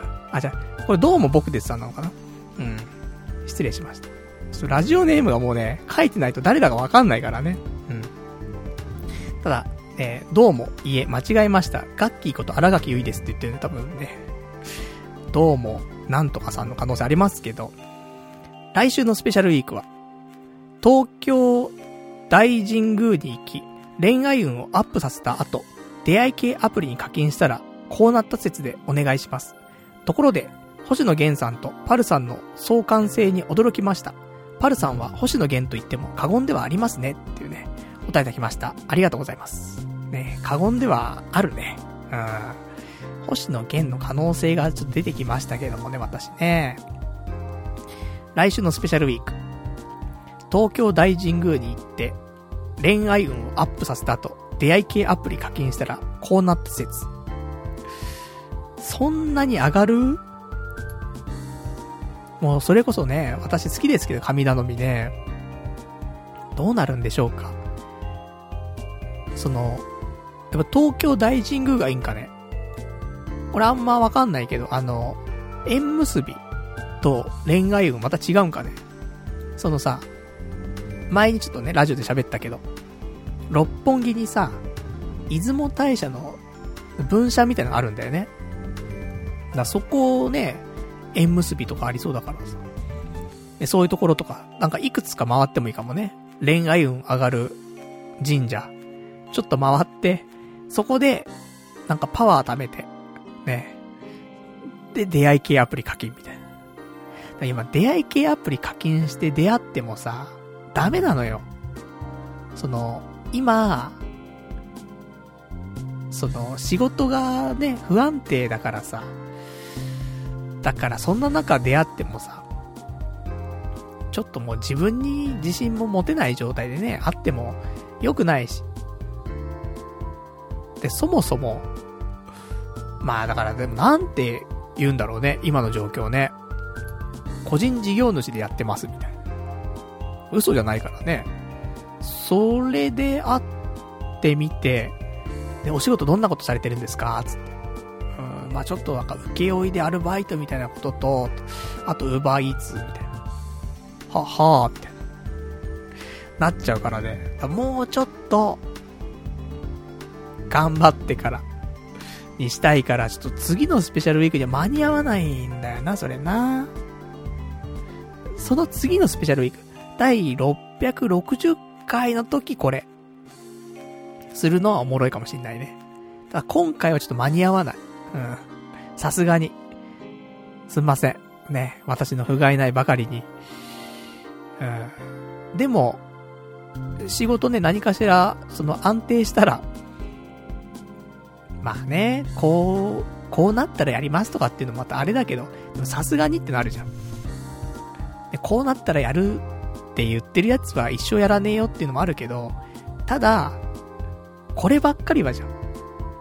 こればっかりは、さすがにだから、まあちょっとね、頑張りますから、私も。したら次回のスペシャルウィークこれ。その検証してみるのはちょっと面白いかもしれないね。うん。ちょっと保留でね。こちら、あのー、660回スペシャルウィークでいけたらいいなと思っております。そんな感じですかね。で、えー、あともう一個じゃあおたり読んでいこうかな。こちら。ラジオネーム、ラジオンマリオンさん。パルッチやったな。ウーバーイーツできたじゃん。オイラの中じゃ、パルッチはもうスタートラインに立って歩き出してるよ。自分では大したことないって思ってるかもしれないが、大きな一歩だよ。小さな成功体験の積み重ねが自信を生むんだ。成功者の話で、人間は言い訳を考える天才だとか、できない言い訳を考えているんじゃなくて、できる方法を考えよう、なんてのをよく聞く。言い訳のデパート、総合奏者のパルッチが、ウーバーイーツに対してどんな言い訳をしてた？道が覚えられないとか、おっかない客がいて怒られただったっけな？実際やってみてどうよ？今回1日だけの情報だけど、その不安は気憂に終わったんじゃないか？大きな一歩だって言ったのは、これが他にも応用ができるからなんだ。例えば、うんこがダメ。髪型が乱れる。他人の命に関わる。自分は能力がないって、パルッチよく言ってるよな。それらの言い訳取っ払って、ドーンと構えて、できらーっていけば、就活の幅だって広がって、パルッチ自身の今年の抱負、スタートラインに立つこともできるんじゃないか。極端な話、第1000回あたりのスペシャルウィークでパルッチが、うんこ食うぞってやってるかもしれないしなっていうね、答えいただきました。ありがとうございます。ね、先週私、2年ぶりにウーバーイーツをね、やりまして。ね、ウーバーイーツを注文したんじゃないですよ。ウーバーイーツのね、配達員をやりましてね。まあ、2年前は、ちょっと心も折れちゃってね、ウーバーイーツやめちゃいましたけどもね。今回もそうも言っていられなくてね、生活難だったからね、やらざるを得なかったのもありましたけど。ね、やってみたら意外と、なんとかなったみたいな。2年前よりもちょっとね、うん、良かったかな、みたいなところで続けられまして。で、一応今週、2回かな。ちょっと短い時間でありましたけど、2日、えー、ウーバーイーツしました。今日ちょっとししてきましたよ。午前中。とかね。ただ、やっぱり、ちょっと何回かやって思ったのは、先週もちょっと話したけど、そのピークタイム、そのお昼の時間帯だったりとか、夜のね、夕飯の時間帯だったりとか、そこで、やるべきだなって。そこじゃない時間帯でやると、本当に1配送はやっぱり350円とかだったりするのよ。ちょっと1時間で3件やったって1000円じゃん。まあ、1050円だけど。だから、結構しんどい、だよね。で、1時間に3件も運べないのよ。だいたい1時間に2件ぐらいがね、平均だと思うの、いけて。だからさ、350円だった場合ね、1件あたり。そしたら時給700円とかになっちゃうわけよ。これ結構しんどくて。なんか運んでも運んでもお金増えないみたいな感じだからさ。で、ピークタイムでやると、やっぱ1件あたり500円、600円いくわけよ。そうすると1時間1000円とか1200円とかいくんだよね。結構違うんだよね、差が出るのはあって。だから、ねなんか、うまくやらないと、うん、そんな長い時間できる仕事じゃないからさ。これがさ、ほんと1日ね、8時間、9時間、いや、まあ、やってる人もいるんだろうけど、でもちょっとできんからさ、ケツ痛くなっちゃうし。ね、バイクとかだったらまた違うんかもしんないけど、チャリでね、その時間もなかなかしんどくて。だったらやっぱり効率よくやるしかないという。まあ、俺から効率って言葉が出るっていうのはね、もうちょっと馬鹿不思議なんですけどもね。なので、やっぱお昼、11時半ぐらいから、1時半ぐらいまでの2時間と、あと夜18時ぐらいから21時ぐらいまでの3時間とか。まあ夜はね、もうちょっと長くやってもいいかもしんないけど、そういうピークタイムをね、えー、狙ってやっていくのがいいかなと。で、ちょっと思いましたね。うん。まあそんなんでもね、あの、本当に、ちょっと、大したことないかもしんないけどね、俺が Uber Eats 再開したっていうのはね。ただ、まあ、これもね、小さな成功体験ということなんでね。まあ少しずつ頑張っていこうと。ね。まあそんな感じでやっていきますよ。あなんかね、あの、結構構えちゃうからね、私もね、いろいろと。なので、まあ、できらーのね、精神で。なんでもね、どんと構えてできらーっつって。で、やれば意外と、ね、できないこともないからね。ただ、過去の経験からビビっちゃうとかね、あるからね、人間ね。まあその辺、ちょっと取っ払って、もう何でもできらーできらーつって。ね、その気持ちで、やっぱね、根拠のない自信は必要なんだよね。まあもちろん根拠あった方が一番いいんだけど、根拠ない自信も必要なんて時にはね、って私はちょっと思ったりしますね。まあまあ、あの、これからも頑張って、ね、ウーバーイーツ。まあ、ウーバーイーツやらなくて済むのが一番いいんだけどね。うん、ちょっとやっていきたいなと思っておりますよ、と。まあそんな感じかな。で、じゃああとちょっとこっちのお話で、えー、そうだね、お仕事の話出たから、その辺ちょっとお話ししておきますと、えー、明日ですね、明日の朝11時、派遣の登録の面談があります。これはね、あの、前回の派遣みたいなその単発の派遣とかじゃなくて、え、長期の派遣を紹介してもらうところで、で、あの、なんで、その派遣の登録のね、面談とかするのって話なんだけど、俺、2週間ぐらい前に、派遣で5個ぐらい応募したのよ。長期のね、派遣のやつで。で、6月ぐらいから働けたらいいななんてね、ちょっと淡い期待をね、ちょっと、抱きながらね、応募したんだけど、その5件、連絡来ないのよ。でも、そりゃそうなんだよなと思って。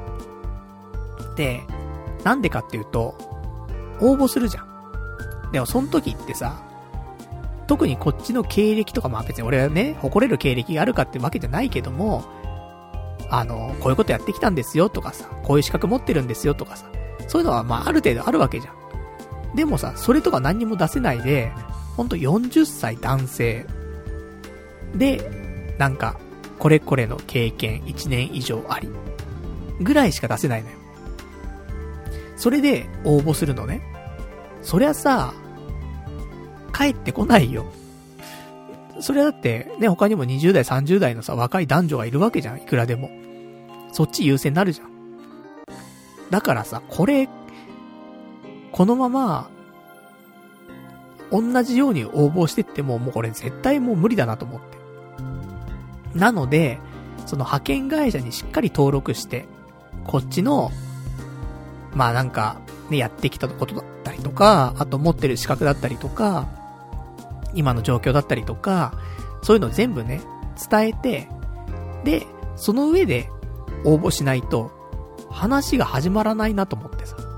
多分それでもなかなか進まないと思うよ、それはね。現実は厳しいとは思うけど、でも、もう、多分、何にも登録しないで応募してもね、これはちょっと無理だなと思って。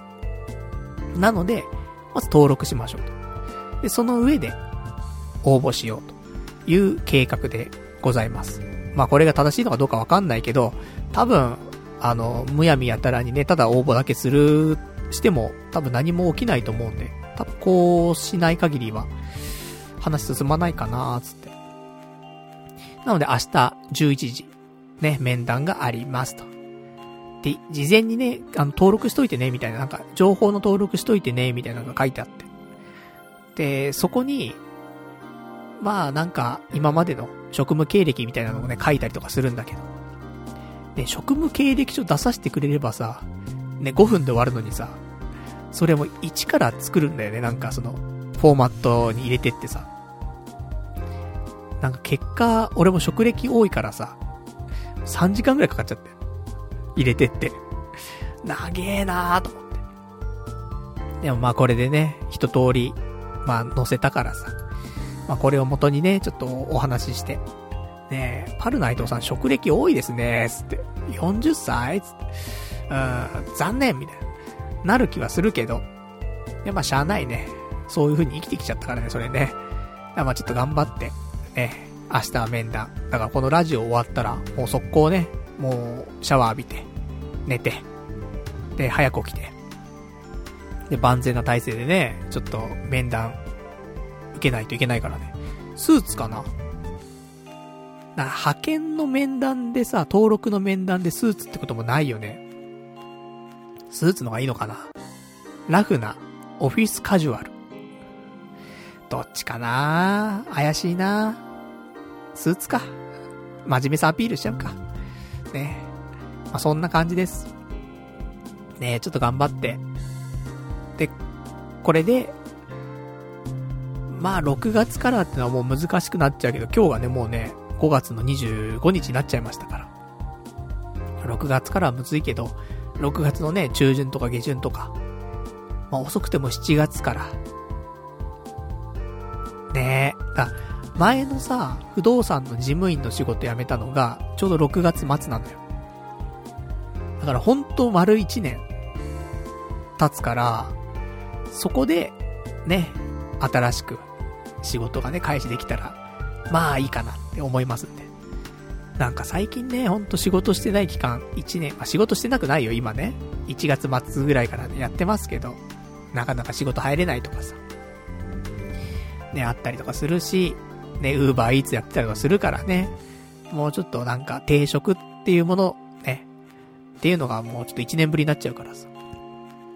頑張っていきたいなと思ってますんでね。なんとかスタートラインこれ立ちたいなって思ってます。これがね、やっぱスタートライン立てるとさ、派遣とはいえ、出会いの場にも行けるじゃん。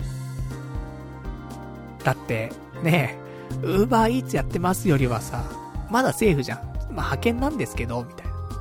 え、派遣つって。なっちゃうな。なっちゃうけど、まあいいわ。それでも、ね派遣って言うか言わないかは、あなた次第ですだからね。別に、ああ、普通に働いてますぜ、みたいな。年収300万ぐらいですぜ、みたいな感じでね、お話できればさ、まだね、40歳で300万みたいな、ね、なっちゃうかもしんないけど、もう、そこが、限界よ。俺の。あーと思うな。300万以上の仕事は、できんよ。うん。ね、こうやってなんか、ちょっと特殊なこと？ポッドキャスターとかさ、YouTuber とかさ。でね、300万だ、400万だ、500万だね、それ以上稼ぐっていうのはさ、それは誰、誰にし、ね、してもワンチャンあるかもしんないけど、普通の定食ついてね、その、それ以上の金額をっていうのはもう俺にはちょっと難しいと思う。ね、もう悟ったからさ。300万がアッパーじゃないですか。なんでね、派遣で300万で、ね、やっていくよ。あの、まあでもそれも高望みじゃねえかっていう話もあるかもしんないけど、もそこを狙ってね、やっていきます。ね、昔、森永拓郎先生も言ってましたよ。年収300万円時代っつってね。で、意外と、結婚するってなったらちょっとまたあれだけど、一人暮らしだったら300万あれば、ね、ちゃんと貯金もしてね、やっていけますから。でもし結婚するってなったら、稼ぐ奥さんと結婚すれば、ね、いいんですよ。もう、無理なんだから。俺が人並み以上に稼ごうなんてのがね。したらもう、まあ、二馬力でね、共働きですよ。共働き以外はもう選択肢ないんだから、それはね。もう、俺が養うとかっていうのはもう絶対もう無理なんだから。それを踏まえて、ね、もう生きていくしかないですからね。まあ、頑張っていきたい。スタートライン立っていきたい。そんな感じでございますと。ちょっとね、明日頑張りますね。で、あとはですね、えー、いただいてるお便りもちょっと他にも読んでいきましょうかね。お便り、ラジオネーム、えー、ラジオネームことささん。パルさんこんにちは。突然ですが、所有している暗号通貨って今どのぐらいの資産になってますか？私は4月中旬頃に暗号通貨デビューしました。ちょうどビットコインが700万円台、えー、700万円到達して盛り上がっていた頃です。しかし、そこからどんどん下がっていき、完全に暗号通貨を始めるタイミングが悪すぎました。えー、おかげで私の資産は約4割減です。どうせなら今この時期にやり始めるべきだったと後悔しています。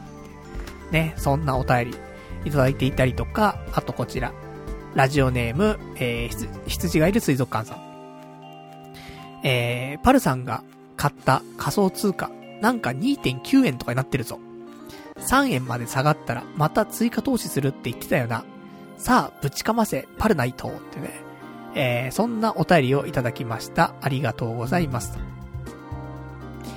えー、まあなかなかね、仮想、まあ暗号通貨仮想通貨ね、ちょっといろんな呼び方ありますけど。まあ大変ですよ。まあこれはでも、楽器ショックでね、大変なことになりましたけど、その俺がね、持ってる IOST っていう通貨あるんですよ。で、これ、20万円分持ってます。で、平均が5円かな？平均5円で IOST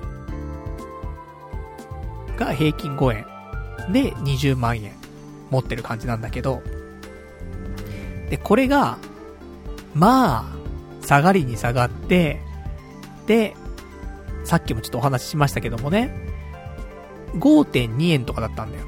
だからちょっとプラスだったんだよ。それが、2.4円になっちゃったのね。なんで俺の資産的にも、半分、になっちゃいました。でもここで、ねえ、あの、半分になっちゃいました。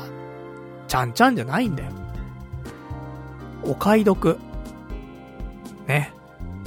お買い得な値段設定になりましたってことですよ。下がって下がって。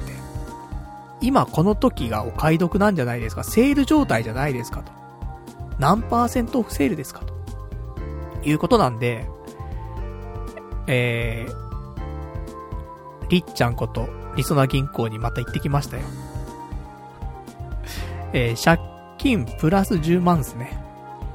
で、お金借りまして、えー、追加投資、いたしました。IOST プラス10万。IOST30 万円ですね。今、持ってます。ただ、通貨の価値としては、まあ、下がりまくってるんで、えー、今20万円ぐらいじゃない ?10 万ぐらいちょっとマイナスになってるんだけど、上がるでしょ。あの、今日もすごい下がってたけど、ほんとラジオ始める前ぐらいに結構戻してきてて。で、マイナス10万ぐらいまで戻したから。で、一時マイナスね、15万ぐらいだったからね。半額なってましたからね。それが、なんとか戻して、マイナス10万ぐらいだったから。まあ今週いっぱいぐらいで、ね、トントンなるんじゃないですか。ねお前は本当に借金してまで、やって、よくその、精神状態でいられるね、みたいなね、ところあるかもしんないですけど。いや、落ちてるお金は拾ってこうよ精神ですから、私ね。戻るから。ただ、わかんないよ。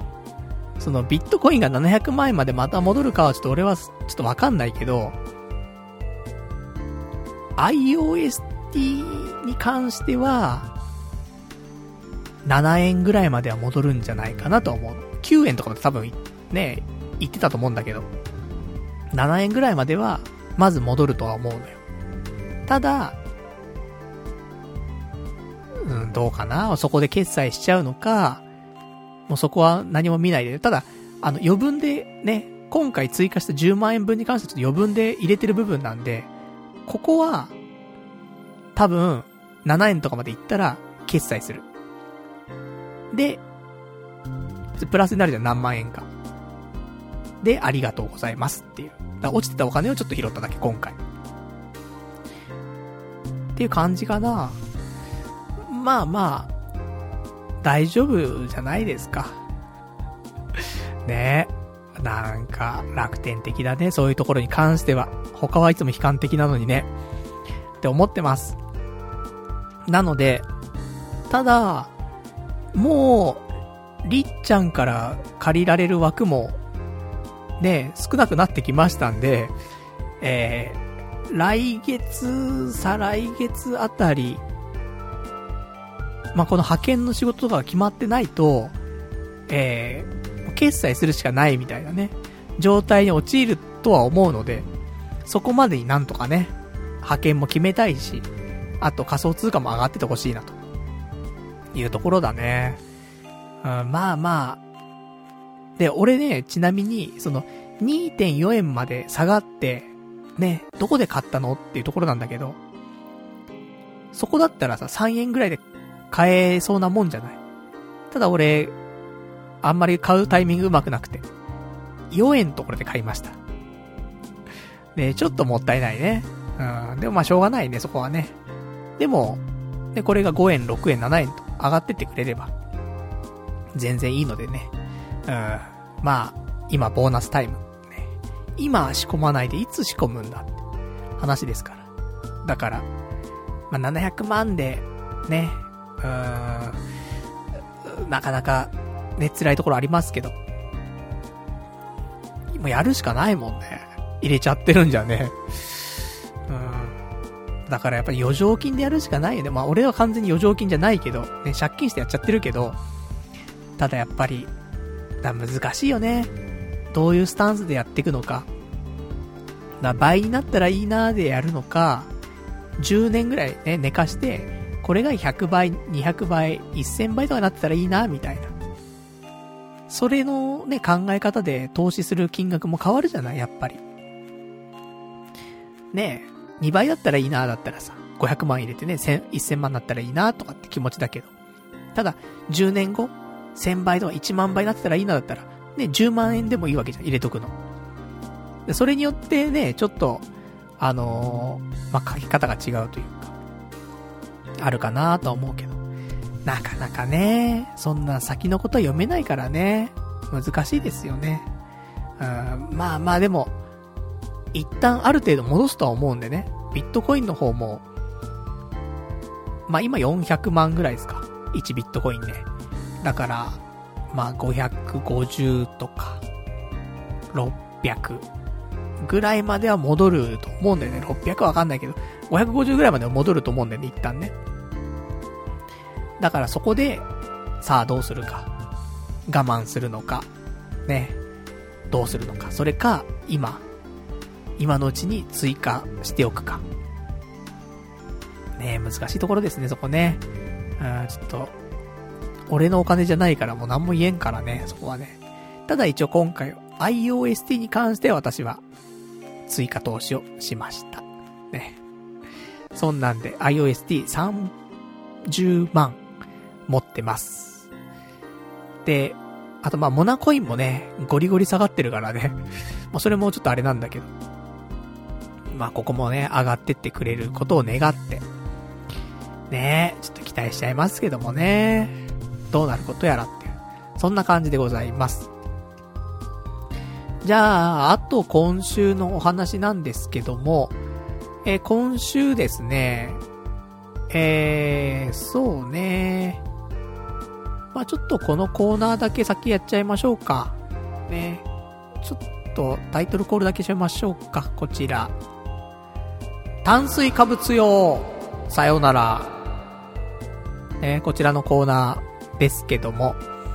えー、今週、ね、毎週まあダイエットしてますよ。で、炭水化物なるべく取らないようにしましょうっていうダイエットしてますが、えー、先週体重61.8キロでした。で、今週どうよって話なんだけど、俺今週さ、結構食べちゃって、そのご褒美炭水化物ってね、ちょっとあるんだけど、まあ週に1回、1食、炭水化物がっつりとってもいいよという日をね、設けてるんですよ。で、だいたいいつも家系ラーメンの大盛りを食べるってね、パターン入っちゃってんだけど、あの、今週ですね、その、ガッキーのね、結婚聞いてさ、で、ちょっと焼け食いでおにぎり3つ作っちゃったりとか、これおにぎり3つもさ、昼間、日高屋で、ニラレバ定食食ってんだよ、俺。ご飯はね、少なめで頼んだけど。で、昼間ニラレバ定食食べて、で、仕事終わってニラレバ定食食べて、で、それで電車乗って帰ってる時に、ガッキーの報道を聞いて、で、家帰ってからおにぎり3つ食べちゃう。米食べすぎ。今週。で、しかも、ね、釣りの時にミックスフライ定食ね、ご飯も山盛り入っ、持ってきちゃったからさ、食べるじゃん、全部。で、あと、カップラーメン。カップラーメン2回食べちゃった。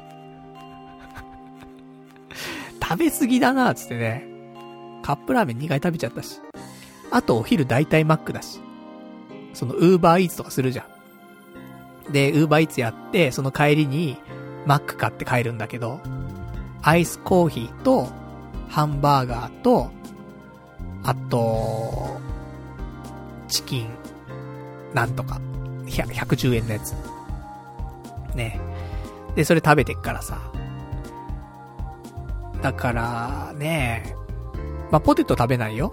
ポテト食べないし、コーラとかも飲まないけど、まあ、アイスコーヒーとね、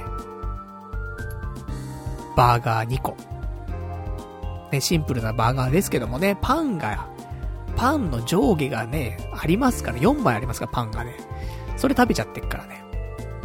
とか、いろいろやっちゃったんで、今週はこれ、体重ダメだろうと思ったんだけど、さっき、ラジオ始まる前、測りました。61.7キロ。0.1キロ落ちてます。もう、何食っても落ちんじゃねえかっていうね、感じしますけど、まあ余分だったのは何かね、でもカップラーメンも別に、そんなに炭水化物って感じでもないんだよね。言うほど。45から65ぐらいの炭水化物。だから、まあまあ、ただおにぎり3つはやばいね。これは、ちょっとやっちゃった。で、ニラレバ定食はしょうがなかった。なんか体調悪かったから。なんか食べなくちゃって、栄養あるもん食べなくちゃと思って。で、ミックスフライ定食はやっぱりね、釣り行ったら、なんか食べたいしね、お魚系ね。まあ、ちょっとご飯が多かったのはある。ぐらいなもんでね、マックもまあまあ、チャリいっぱいこいでね、カロリー消費してっから、いいんじゃねえか、つって。なんか少し緩くなってきてしまいましたね。ダイエットの食事がね。だからちょっと今週は少しストイックに行って、なんとか60点何キロ。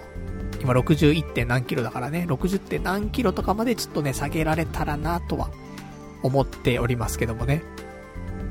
ただ、あの、もしね、来週のスペシャルウィークでやる企画、1週間毎日水2リットル生活、やったら、2キロ増えちゃうよね。普通に。だって今までね、水分全然取ってないの。取ってない人間がさ、2リットル飲むんだからさ、まあ普通にね、2キロ増えちゃうよね。だから、どうなんでしょう。ね、思いますけどもね。来週はね、そんなんで、まあ、2キロ増えてる可能性は高いかなと思いますが、健康的なね、ちょっと増え方、なのかな。まあ、そんな感じでね、うん。ちょっと、まあ、ご褒美炭水化物もね、来週は、ちゃんと、あの、1回にしたいなとは思いますけどもね。まあでも、まあ、極力、炭水化物を取らないようにしましょうねっていうレベルだからさ。だから、普通にね、ニラレバ定食食べて、ご飯大盛りにね、できるよ。日高屋だったらね、もりもり券あるからさ。ね、無料で大盛りできるけど、そこで大盛りにしないで、半ライスにするわけよ。だったら別に全然米食ったっていいんだよね。そのぐらいだったら。大盛りにしなきゃいいのよ。大盛りにすっからダメなんだよね。あとスナック菓子食うから。あとチョコも食っちゃった。チョコも食っちゃったし、グミも食っちゃった。でも痩せてるからね。セーフ。何がセーフだかもうわかんねえよって話なんだけど。ちょっとあの、痩せやすくなってきてんじゃない？体がね。ここで、踏ん張り時かもしんないね。ここでちょっと痩せていくからいいじゃん、つってね。なんか食事が元に戻っちゃうと、危ねえから。ここ気引き締めるところかもしれませんね。まあ、そんな感じで。また来週もね、ちょっと経過の方はお伝えしていきたいなと思います。じゃあ、あとお便りいただいてますからね、これ読んでいきましょうか。ラジオネーム。えー、ラジオネーム、羊ガエル水族館さん。パルさん、いよいよ全盛期の食欲も戻ってきて、ダイエット停滞に入ってるみたいだね。そろそろ本格的なウエイトトレーニングに、えー、筋肉組織を再構築したいところだ、だろうけど、そこでおすすめの商品があるよ。ケトルベルだ。見た目以上のすごい運動量、ケトルベルで楽しく手軽にワークアウト。ケトルベルの良さは、基本は体幹トレーニングなので筋力トレーニングに効果的なのはもちろん、首の痛みや肩こり、腰痛みたいなものにもしっかり効くってことだな。そしてパルさんみたいな部屋が狭い人にもおすすめだ。男は8から16キロが、えー、おすすめみたいだけど、パルさんなら10キロスタートがいいかも。とにかく小型で置き場に困らない。やたら振り回さない運動ってのもあるし、えー、振り回す運動が万一怖いなら公園にでも持って行ってやればいい。単純に重いものを反動つけて振るのは面白いからストレス解消にもおすすめだぜっていうね、お便りできました。ありがとうございます。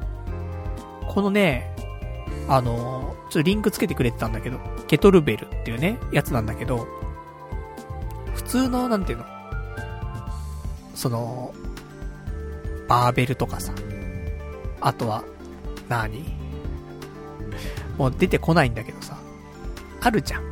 握って持ち上げるやつ。ね。あると思うんだけど、ちょっと形が違、違くてさ、ケトルベルっていうぐらいだからさ、その夜間っぽい感じ。夜間の、あのお湯出るところがないよみたいな形してんだけど。で、あの、それが全、全部が重りになってるみたいなね。だからその取っ手があって、で、あの、あと全部重しみたいになってんだけどさ。だから、あの、普通に握って持ち上げることもできるし、これすごいのが、そのその握るところってそれ穴開いてるわけじゃん。そうやって取っ手のところがさ。そこに足を入れて、で、そのまま足上げたりとかすると、その、普通のね、その、バーベルとかさ、そういうんだと、ね、足に乗せてとかできないけど、それだったらさ、ちょうど足に引っ掛けて上げたりとかできんだよね。足トレもできるし、で、あとはトレーニング方法として、その、両手でね、その、ケトルベルを持って、ね、その、持ち手のところ持って、で、それで、あの、振ったりとかしてさ、そういう反動とかで鍛えるみたいな感じっぽいんだよね。だから、意外と、ちょっといいなって思ってさ。ただまあまあ、部屋がね、やっぱ狭いからね、その振り回すことがなかなかできんので、外で。まあでも外でやんのも恥ずかしいけどね。まあで、まあそしたら家片付けるかな、少しね。部屋片付けて、触れるぐらいのスペース作ってね。そのぐらいは作れそうなんで。まあそれでやるってのもね、ありかなと思います。意外と、なんか、飽きちゃうんだよね。トレーニングってさ、何かと。しんどいし。そこでね、あんまりしんどくなくて、反動だからね。反動でやって、あいい気がすんだよね、少しね。ちょっとケトルベル。私気になりますね。もしかしたら来週ね、ケトルベルね、買って、ね、ワークアウトしてるかもしれませんね。ちょっとあの、いい、良さそうなんで、あの気になる方ね、調べてみると、ね、いいかもしれませんね。まあ、あの、ダイエット、ね、今してる人なんて結構多いと思う夏に向けてね。そんな人、なかなか腕立て、腹筋、背筋、懸垂、ね、スクワット、ダリーナーみたいな、あると思うんでね。そんな時にケトルベル、いいかもしれませんね。うん、少し、あの、欲しいものリストに古事記会っていうね、話なんだけど、ね。ちょっと、アマゾンでね、後で見ておきたいなと思っております。じゃあね、あとはですね、えー、私ちょっと話したかったこともちょっとつらつらとお話ししていきましょうか。これ、でもまあ、いっかないっかなっていうのもさ、何なのっていうと、結局、来週とか再来週とか、またこの話題出す可能性あんなと思って、いろいろ頑張ったんだけどね。まあ、これだけ喋っとこうか。あの、でもいいや、喋ろう。俺も喋りたいんだから。ね。喋りますけど、なんかね、今回あの、釣り行ったじゃん。で、釣り行ってるね、車の中でちょっと話題になった話だったんだけど、あの、トップバリューってあるじゃん。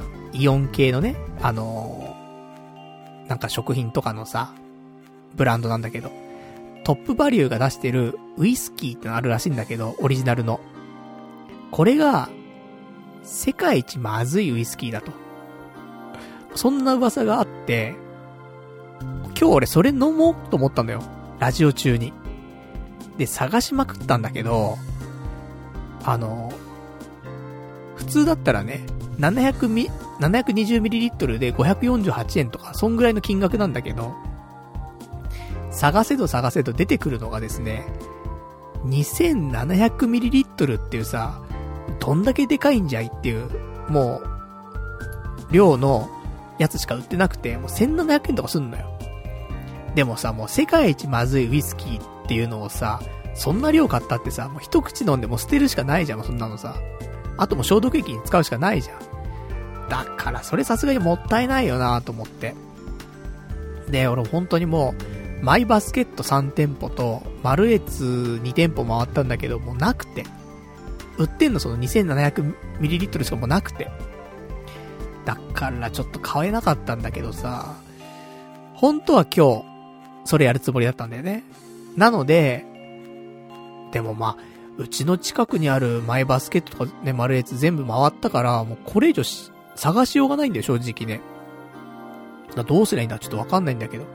もし、あの、いつか見、見かけたら、やります。ね。まあ、それはもうラジオでやるのか、YouTube でやるとかちょっとわかりませんけど。ちょっとね、そんなウイスキー。ね飲めたら、ね、人、人ネタなってよかったなと思ってさ。まあ、残念ながらね、ちょっと、今回は叶いませんでしたっていうお話。あともう一個、叶わなかった話。あるんだけど、あの、先日、紙飛行機買いまして。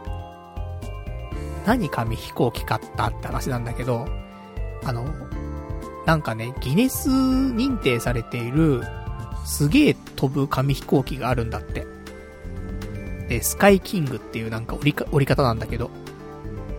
で、これ、売っててさ、なんか、もう箱に入って、もうすでにもう、折られた状態の紙飛行機と、あとは、あの、その、まだ折られてないね、紙とか、そういうのはいくつか入ってて、あと折り方とか書いてあったりとかするんだけど。で、それ買ったからさ、ちょっと、ね、一ネタなるかなと思って買ったわけ。で、まあ、飛ばさなくちゃいけないじゃん、一回ね。で、代々木公園行ったの、今日。そしたらさ、飛ばそうと思ったところのさ、中央広場あったんだけど、芝生がね、すごい広くてさ、あるんだけど、そこが立ち入り禁止になっちゃっててさ、そこ入れないわけよ。だからちょっと飛ばしづらいなーって、どこで飛ばそうかななんて思ったら、この雨降ってくるしさ。ね、紙飛行機なんて雨とね、天敵ですから。もう投げられねえなっていうところと、あとそもそも、あのー、無理だなと思って。もう本当に若い人たちがいっぱいいるわけ。代々木公園ね。そんな中おじさんがさ、紙飛行機飛ばすってさ、もうやばいじゃん、そんなの。不審者じゃん、ただのさ。通報されてもおかしくねえなってすげえ思って。普通に大学生とか高校生とかいっぱいいんだよ。カップルとか。そんな中にさ、おじさんがさ、ねそれこそね、YouTube とかでも流そうかななんて思ってさ、動画なんてね、撮りながらさ、紙飛行機飛ばすわけじゃん。やっべえってなるじゃん。だから、どっちみちちょっと投げられなかったなと思うんだけど、だちょっと今度晴れた日の朝だね。もう朝っぱら、誰もいない代々木公園で、投げるよ。いつか投げた日には、ね、どんぐらい飛んだよとかね、そんなお話したいなっていう。また今後出てくると思うんだけど、この紙飛行機飛ばしてないからさ、今日さ。そんな感じでございますんでね。まあまあ、あのー、日本一、世界一まずいウイスキーとか、ね、ギネス認定の紙飛行機とかね。まあそんなのはね、ちょっとそのうちね、ご紹介できたらなと思っておりますんでね。まあ今後にご期待していただけたらと思いますと。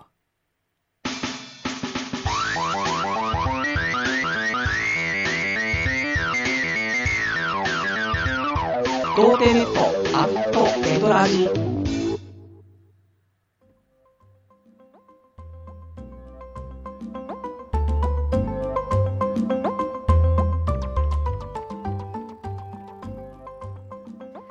それではね、お時間ほど届きましたんで、お別れのコーナーしていきたいと思います。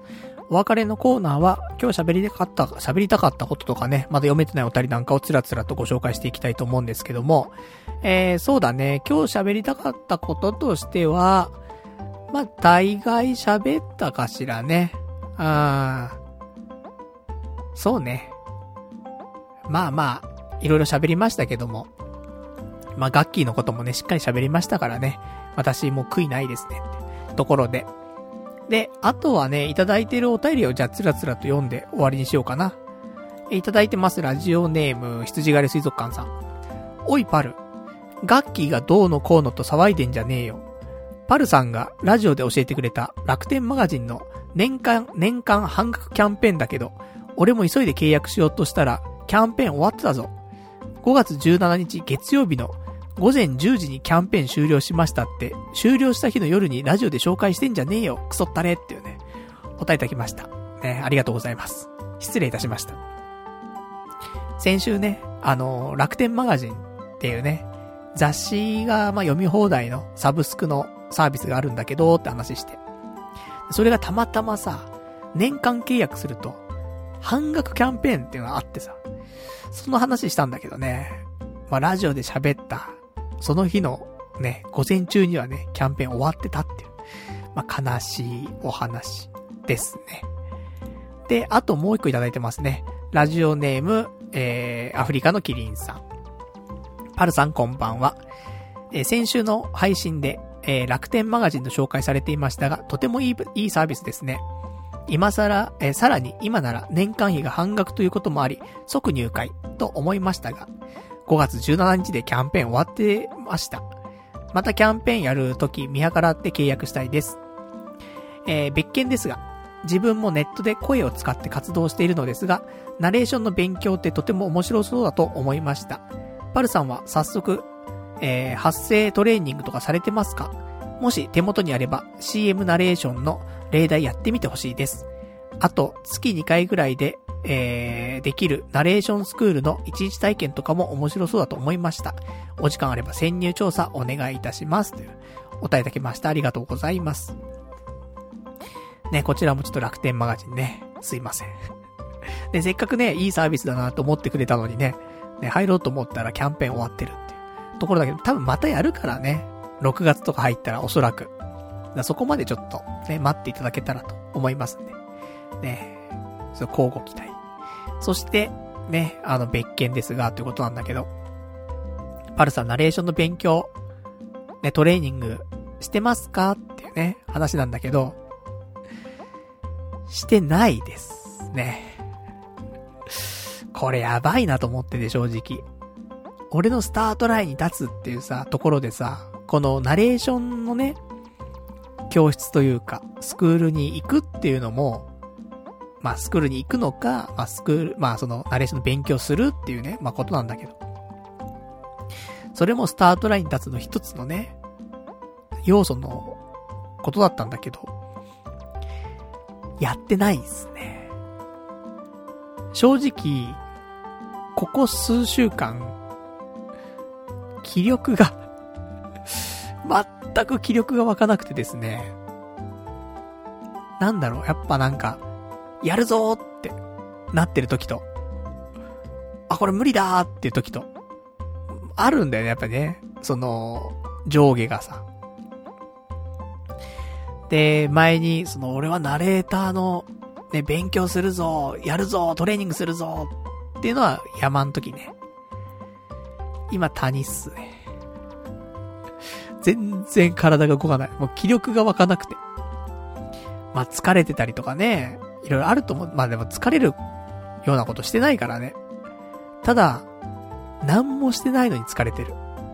何もしてないのに、横たわってるわ、日々。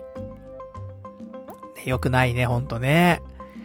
だからちょっと、ね、頑張んなきゃなーと思って。まあ明日ね、ちょっとまだ派遣のね、登録して、で、なんかちょっと落ち着いたらね、やろうかなって思いますけど、ちょっとずるずると言っちゃう気がするわ、なんか。で、40歳でもう後がないのに。ね、一部のね、そういうナレーションの、なんていうの？研究所みたいなところだとさ、40歳までしかね、あの、入賞試験すら受けられないからね。なので、ちょっとやんなくちゃいけないんだよなーって思いながらも何もやってない。参った。本当に。なんか期待を裏切るような感じになっちゃってね。ね、あんだけやるやるっつってさ、で、やってないっていうのがね、もうすごくあれなんだけど、全然、体が動かないね。参った。気力がある時とない時の差が激しいよね。人間ってやつは。びっくりしちゃうわ。ねまあ、どうにかしなくちゃね、これね。ほんと。だからもうこれは、今日ね、冒頭で話した、星野源さんの、ね、結婚声明がありましたけど、もうあれを噛まないで、感情豊かに読む。もうこれ、このトレーニングしようかな、そしたらね。したらもうなんか、ある意味もう、星野源だし、私もね、乗り移った感じでできるんじゃないかなって、ちょっと思いますけどもね。まあ頑張んなくちゃなただ、すまん。ちょっともしかしたらダメかもしれん。そんな気がしてます。でも、あのー、7月、ね、7月生とかある、あるのよ、そういうさ、ナレーションの、ね、スクールだったりとかするとね、毎週1回通って、っていうのがね、1年間あるんだけど、それの7月生とかってあったりするんだけど。それにはちょっと間に合わないかもしんないけど、何らかの形で、ナレーション、ナレーターの、その、学ぶっていうところは、やろうと思うんで今年。そこはちょっと遅れるかもしんないけど、7月は遅れちゃうかもしんないけど、何かしらちょっと動こうとは思ってるんで、そこだけ。うん。すんません。ちょっと今のうちに、できないかもっていう話だけ。ね。だからもうちょっと気持ちが上がった時に全部やるしかないよね。で、後で、うーって、なんか、すげえ気持ちが下がってる時でも、もう事前に全部、ね、手続き済んじゃってるからやるしかねえ、みたいな。状態に持ってかねえとやらないよね。とちょっと思いました。ね。まあそれがいいのか悪いのかわかりませんけどもね。そんな感じです。ね。ちょっと期待を裏切ってしまったらほんと申し訳ない。でも、今年は何かしら動きますんで、ナレーション、ナレーターに関しては。そこは、ね、頑張りたいと思ってます。じゃあ、ラスト、お便り読んで終わりにしましょうか。ラジオネーム、羊がいる、水族館さん。えー、iTunes で作ったプレイリストって簡単にネットで公開できるよっていうね、ことで、先週なんですけど、あの、Apple Music とかね、YouTube Music とか、なんかその辺をね、あのー、最近、無料体験版でね、使ってみたんですって話したんだけど、まあ、そこでプレイリスト作ったんだよね。なので、っていう話なんだけど、ね、簡単にネットで公開できるよっていうことで。で、えー、Apple Music とかね、まあ、その辺でも、こういう風にやったら、公開できるよっていうのをちょっと、羊狩り水族館さんがね、送ってくれましたんで、で、やり方をね、ちょっと書いてくれてたんで、その通りにちょっといろいろやりまして、まあ、試行錯誤したんですけども、まあ、なん、なんとかかんとかね、えー、公開することができたので、ラジオ始める前に、ツイッターの方でね、えー、Apple Music のリンクを貼りました。私のね、えー、プレイリストが見れるっていうリンク。なので、もし、Apple Music 使ってるよっていう人いらっしゃいましたらですね、私の Twitter 見ていただくと、リンクありますんで、そっからね、チェックできます。70、まあ、80曲ぐらいかな。あの、ピックアップして、最近聴いてるやつ。で、出してますんで。なんで、まあ、これはね、常に更新されていくと思うのね。まあ、増えたり減ったりとかね、すると思うんだけど、曲は。でも今リアルタイムでね、パルナイトが何聴いてんのかなっていうのがちょっとわかりますんで、なんか、俺世代の人とかは、おー、懐かしいの聞いてるじゃないか、みたいな。なるかもしれんし。ね。まあ、結構偏ってはいるんでね。で、ジャンルもバラバラなんでね。あの、もうよくわかんねえなってなるかもしんないけど、俺が好きな曲をちょっとまとめましたんで、80曲ぐらいね。まあよかったらちょっとチェックしていただけたらと。まあでも、あの、お金かかる話だからさ、無料期間はもちろんあるからね、その間にやめればいいんだけど、それ続けるってなるとお金かかっちゃうからさ。でも一応 Apple Music 3ヶ月間無料なのかな？あの、初めて使う人は。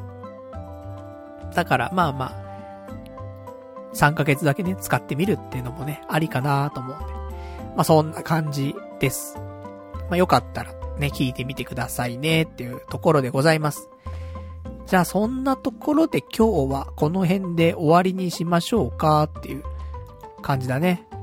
で、来週なんですけど、来週は5月の31日の月曜日、またね、えー、10時から、22時からやっていきたいと思いますんでね、よかったら YouTube ライブでね、生配信してますんで、ね、聞いていただけたらと思います。